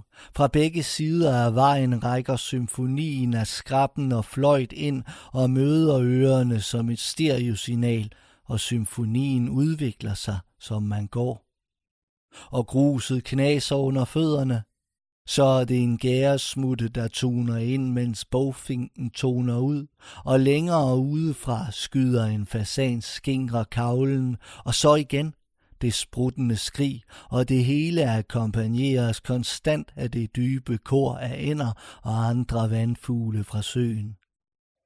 Lars kaster sig ind i samtalen og beretter bevæget om, hvordan han kom derude som dreng. Der var folk, der skød derude dengang. Krybskytter, er det ikke en slags reservat? Han samlede ulegyld derude om dagen og pillede hårene fra og kogte de små musekranier rene og havde dem liggende på sit værelse, og mulvarper var der også. Kløer og halve kæber med kindtænder. Jette nikker. Jamen, det var da også på grund af den skov, at hun og Matti i sin tid valgte at rykke herud. Nadir ligger på knæ ved bedet med Tibets blå valmue og napper vildfarne græsstrå med en lille saks. Han kniber øjnene sammen og læner sig helt ned til kanten af bedet, så han kan se. Det er ham, der har flere for pillearbejdet. Ham, der har tålmodigheden til det. Han kan holde ud kun at flytte sig to meter i timen. Annette går med græsslåmaskinen i den anden ende af haven. Dens monotone fræsen er der ingen af dem, der opfatter som støj. Når græsslåmaskinen kører, er alt som det skal være. Annette slår græsset to gange om ugen. Det er en meget langsomt voksende græs, de har valgt at så i sin tid. Bag maskinen ligger to tynde, ujævne spor af millimeter lange græsstumper. Ikke alt sus op i posen foran håndgrebet. Annette nikker til to drenge, der kommer gående på fortorvet med slikposer fra kiosken. Det er et pænt kvarter, et pænt parcelhuskvarter, og Nadirs hus er et af de største. Det er også et mærkeligt sted at have en kiosk. Det ser mærkeligt ud, når der ligger en kiosk midt imellem husene med farvede skilte og tipsflag, men der er langt til andre butikker. Den nærmeste er netto nede ved hovedvejen. Alle i kvarteret kommer i Nadirs butik, selvom der er dem, der er vrede over, at den ligger der, og at Nadir i det hele taget kan tillade sig at bo i det pæne kvarter, når han er indvandrer. Og Annette er på syge dagpenge på grund af sit knæ. Nogle steder siger rygtet endda, at butikken køres i Samirs navn, og Nadir også er på syge dagpenge. Men det er kun få, der er så trætte af Nadirs tilstedeværelse, at de slet ikke vil bruge hans butik. Et par familier, der sandsynligvis med udspring i fædrene, prøver at brede deres vrede ud og vække den i andre, som man, SP har for eksempel prøvet det, må forsvare sin brug af butikken med, at det jo bare er en automat, og de ikke tjener noget særligt på den. Man kommer der jo kun efter cigaretter. Nadir når ned for enden af bedet og retter sig op og slapper lidt af. Det er hårdt for ryggen at ligge og nærstudere græsset. Smerten kommer altid først for oven, i en bane lige under skulderbladene, så senere også en plet af stikkende smerte i lænden. Annette er nået gennem den ene halvdel af plænen. Forskellen på klippet og uklippet græs ses kun af de to. Tæt på kan man se det, på sporene af stumper. Samir betjener SP i butikken. Han er inde for at hente øl til sig selv og Tommy, der ikke bryder sig om at komme i butikken, når det er Samir, der står der. Det er ikke noget, han har indviet SPI, men han har vendet sig til at kigge ind gennem ruden, når han kommer og se, hvem der står der. Han har fundet en vinkel, hvorfra han skal kigge for at undgå spejling og kunne se ind bag disken, så han diskret kan dreje hovedet, når han har parkeret sin scooter, og her ramme med blikket i den vinkel og se, hvem der står der. Så lader han det falde, når han er løbet tør for øl, og en af de andre, der går derind og henter, gider at tage med til ham, og SP gider altid og spørger, hvor mange han skal have, mens Matti kun gider at tage en enkelt med. SP har kommet der lige så længe som Matti, men han har aldrig vekslet andet end korte hilsner med Samir, Bortset fra de gange, hvor Matti er kommet ind, mens han står der og er begyndt at stå og plapre løs med ham eller til ham og fortælle om SP og dunke ham i ryggen. SP kigger sig nervøst over skulderen, da han hører en lyd ude foran. Det er Torkild, der ankommer på sin scooter. Han parkerer den mellem Tommy og Mattis, tager hjelmen af og ryster sit hår fri af hovedet. Han vinker over indhegningen til de andre og går ind i butikken. Ding, siger klokken. Hvad sagde den, SP? Skal du give en omgang? Nej, jeg tager bare lige nogen med til Tommy. Tommy? Nå ja, hvad så, Samir? Og så køber Torkil øl og cigaretter. Han har fået fri fra arbejde på maskinfabrikken nede i Stenløse og er tøffet op på scooteren for at fejre det i indhegningen. Det er rutine, og så hjem til konen bagefter. Hans datter er en af dem, der kigger forbi og køber has. Torkil er den, der fylder mest i indhegningen, den tid han nu er der, næst efter Matti. Matti fylder med sin personlighed, og Torkil fylder med sine højlytte kommentarer og tale i det hele taget. Det er som om han altid skal overdøve alle. Han står i sine Kansas overalls med flasken på maven, og han er jo også stor af bygning, og når han bøvser, vælter han alle, der står i indgangen. Torkil og SP følges ad ud af butikken. SP venter på Torkil, og så går Torkil forrest, og det er nærmest som om han trækker den krumnakkede SP med sig, som om SP hele tiden har været fastgjort til en lænke fra Torkils ryg. Torkil sætter sig i enden af indhegningen med ryggen op af stakittet, så har han udsyn til det hele og kan kommentere på alt. Tommys hue. Er det særligt smart at have et hamblad på hugen, når man sælger has? Og fugleskoven. Han ler. Det skulle være ret godt at gå på jagt derude. Ej, for satan, gider du godt? Jette vender øjnene af ham. Han ler igen og fortsætter med at kommentere på fugleskoven. Det er da noget svineri, at man ikke må køre på sin knaller derude. Hans svigersøn har fået en bøde. Han har fandme overvejet at køre derud, og det ved han ikke. Ryste nogle ræder ud af træerne. Jette siger ikke mere til ham. Hun ved, han bare bliver værre, hvis hun brokker sig. SP visker, at fugleskoven er et reservat, at det er derfor, man ikke må køre knallert. Torki ler så højt, at Tommy også gnækker lidt, og Matti smiler, og Lars puster og kigger op mod himlen. Annette stiger op i firehjulstrækkeren. Nadia har lagt beskyttelsesbetrækkende på. De skal hente sten til stensætningen hos en Doris Bæk ude ved Kollerød. Annette har fundet en annonce på nettet. Stenene så gode ud. Mange forskellige farver. Nadia er inde i garagen efter sodavand til turen. Derinde hersker en orden, der spejler den i haven. Alle kasserne med varer er pæne og nogenlunde rene og opstillet efter størrelse, og på væggen hænger værktøjet, de mange forskellige stykker, Nadir har samlet, sig, han i teorien kan udbedre en hvilken som helst skade, der måtte opstå i hjemmet. En gang imellem tager han arbejdsbordet i brug og reparerer et eller andet trætøj. Det sker et par gange om året, at han får lyst til det. Han kommer ud med to orange dåser og kravler op i bilen. Det store sæde er en sofa omkring ham. Han kigger i bagspejlet, men han ser ikke den fugleklat, der er klasket ned ad bagruden.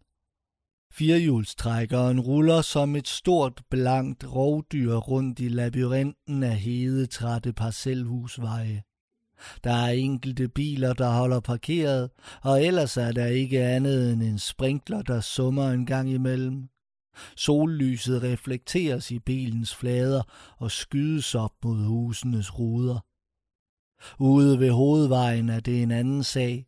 Her suser bilerne forbi, og blæsten tager i det store monstrum af en firehjulstrækker, der Nadir holder tilbage for at køre ud. Shum, shum, når bilerne passerer. Shum, så bliver der plads. Dieselmotoren brøler, mens de accelererer op på 90. Der er altid den her højlytte susen omkring hovedet på en i deres nye bil, fra vindens bryden omkring karosseriet og de store firkantede sidespejle. Motoren er på 2.953 kubik og yder 148 hestekræfter, der kan få bilen til at nå en topfart på lidt over 140. Støjen i kabinen er en, de har taget med. De har aldrig snakket om den, heller ikke under prøvekørslen. Nadir havde set sig blind på den bil. Annette vurderede, det ville ødelægge stemningen og kunne udløse et skænderi, hvis hun påtalte larmen. Nadir havde set bilen, da den kom ved forhandleren, og han havde jo overvejet, at det nu skulle være en firehjulstrækker, der skulle holde ude foran deres garage, at det nu var det niveau, de var nået op på. Den koksgrå sedan var nobel og stor, men de noble tider var forbi. Kioskens omsætning var fordoblet siden de indrettede den i den ene garage. Det var dengang, de satte basketnettet op ude på garagens forgavl. Basketnettet, der heller aldrig blev brugt, fordi bilen skulle holde foran det, og de havde da også pillet basketnettet ned, efter de havde lagt haven om. En firehjulstrækker var det sidste, der manglede. Efter godt tre kilometer drejer de af ned mod Ugeløse. Dernede kan de komme af en flot vej op gennem fugleskoven til Kollerød. På vej til Ugeløse kører de også gennem Lystrup, hvor den sidste forretning, benzintanken, nu også er lukket. Først lukkede den lille butik, så blev benzinstanderne fjernet og tankene under jorden fyldt op med cement, og til sidst var der kun autoværkstedet tilbage. Det blev optaget i en landsdækkende kæde og lukkede nogle måneder efter det. Det var Lars, der havde været mekanikeren. Han havde boet i huset, der støtter op til tanken. Nu bor der en kristen lastbilchauffør med sine to drenge, og de store haller med de høje porter er blevet til garage for hans lastbiler. Den yngste af drengene har gået i Samirs klasse, men han er droppet ud og er gået i farens fodspor. Nu kører han den ene bil, og han køber også has nede i indhegningen ved Nadirs kiosk. Ube er kommet og har haft en halvramme dåseøl med fra Tyskland. Den ligger pillet fra hinanden i midten af indhegningen. Folk har sat tempoet op. Det gælder om at få noget, mens dåserne er der, som Torkil proklamerede, da han tog sin nummer to, og igen ved den tredje og næstsidste øl i rammen. Ube har også haft en lille højtaler med, som er blevet sat til Tommys telefon. Den står på bordet og skratter. Samtalerne kører mellem folk to og to. Kun Ube er ikke med et sted. Han bor to gader derfra i en kælder og kommer der mest, fordi han virkelig ikke har andre steder at være. Når han ikke kan holde ud at sidde nede i kælderen længere. Det er det lidt, han kommer ud.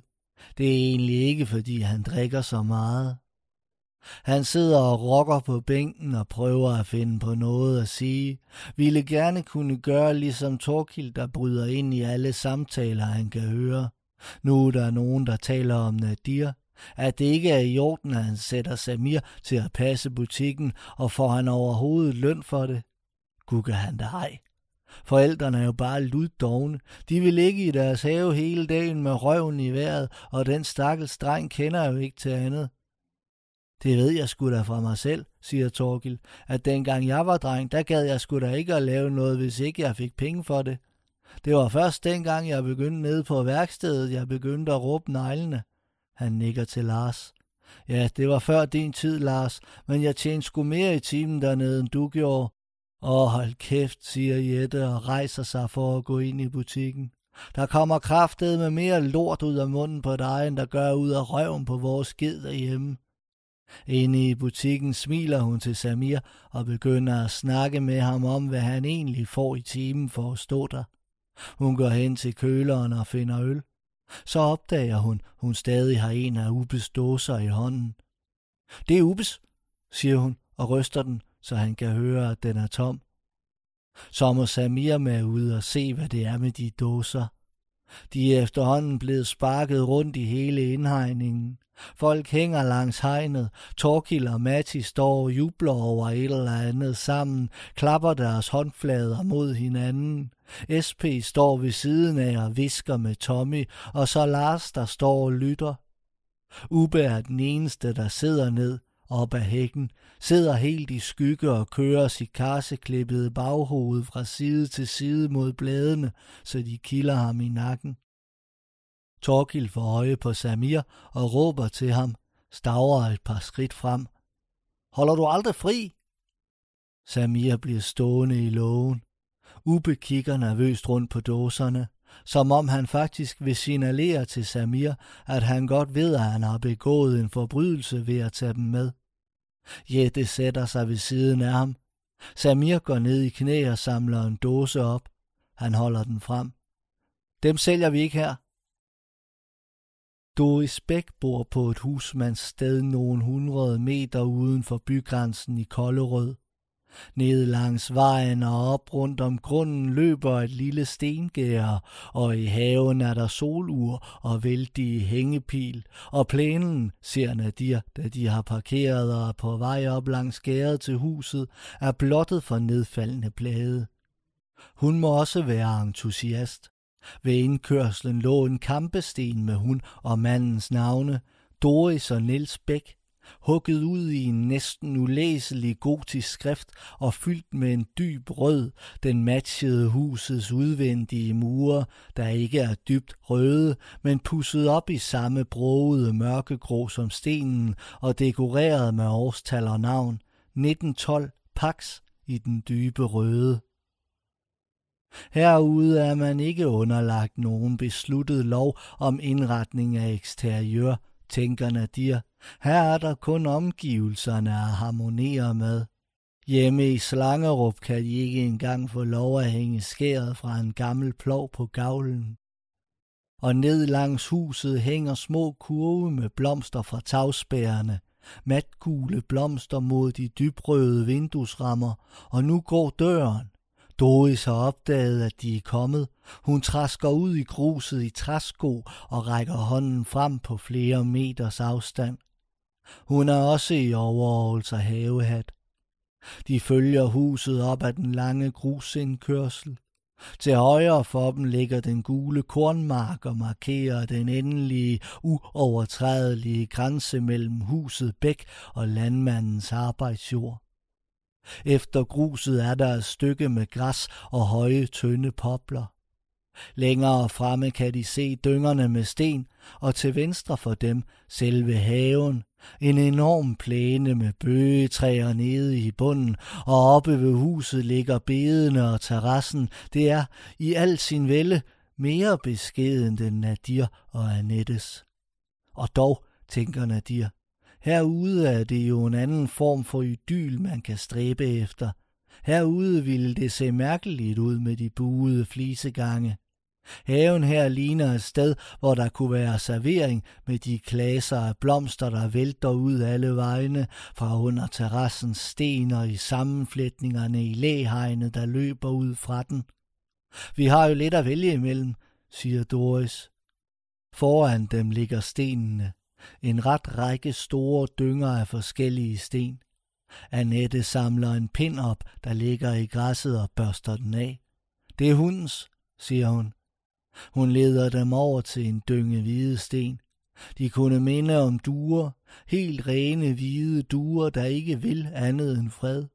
De kunne minde om bløde klumper af flødeis, let smeltet flødeis. Hm, siger Nadir. De sten er alt for hvide i forhold til flisegangene. De vil få dem til at se billige ud. Så må de lægge flisegangene om med hvide sten. Men man kan ikke fornægte, at de her sten både er smukke og tidsløse. Han stryger en hånd hen over en af dem. Det er lige så det sidder op gennem armen, så meget indfrier følelsen de forventninger, han har fået ved synet. Han kigger ned mod haven, han tænker på at gøre det rigtige. Han tænker på flisegangene. Det rigtige.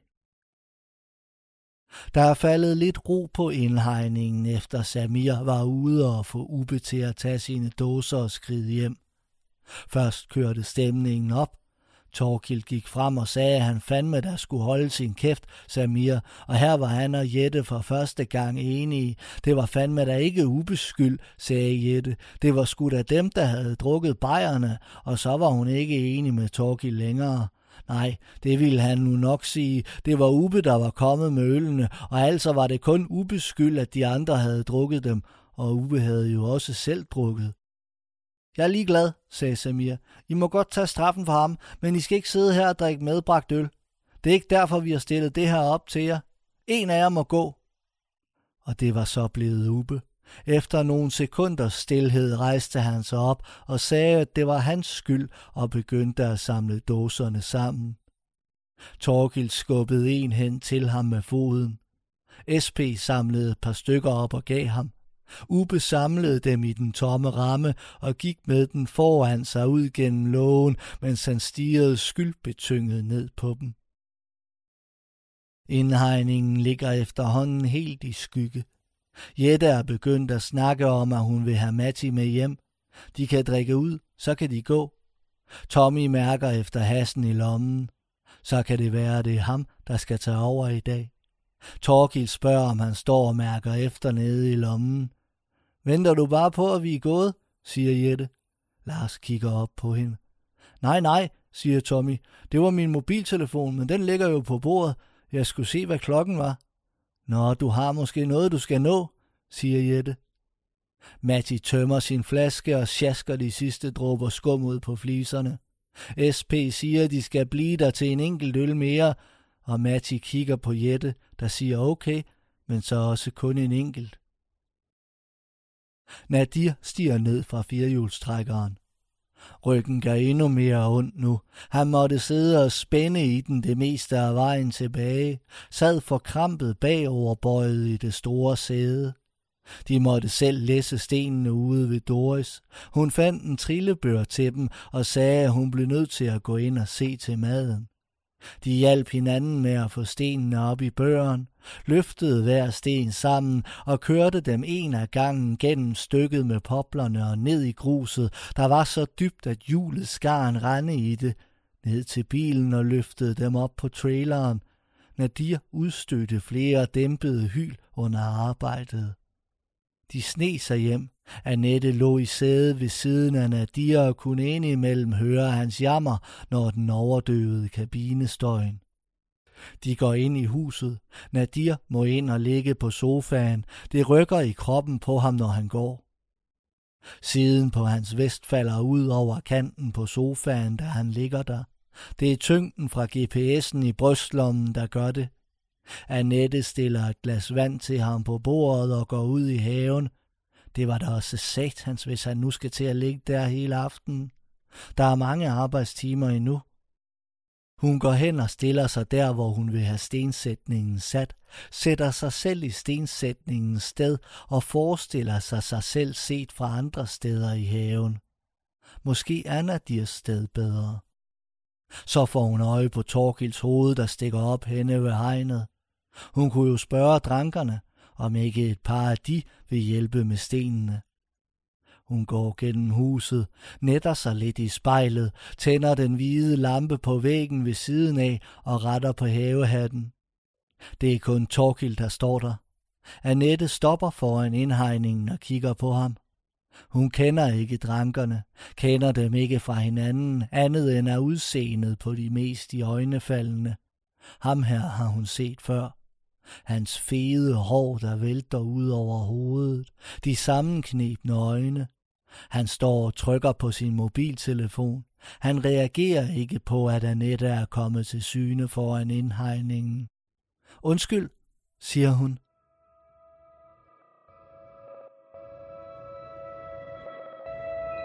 Tak fordi du lyttede til Søndagsfortælling.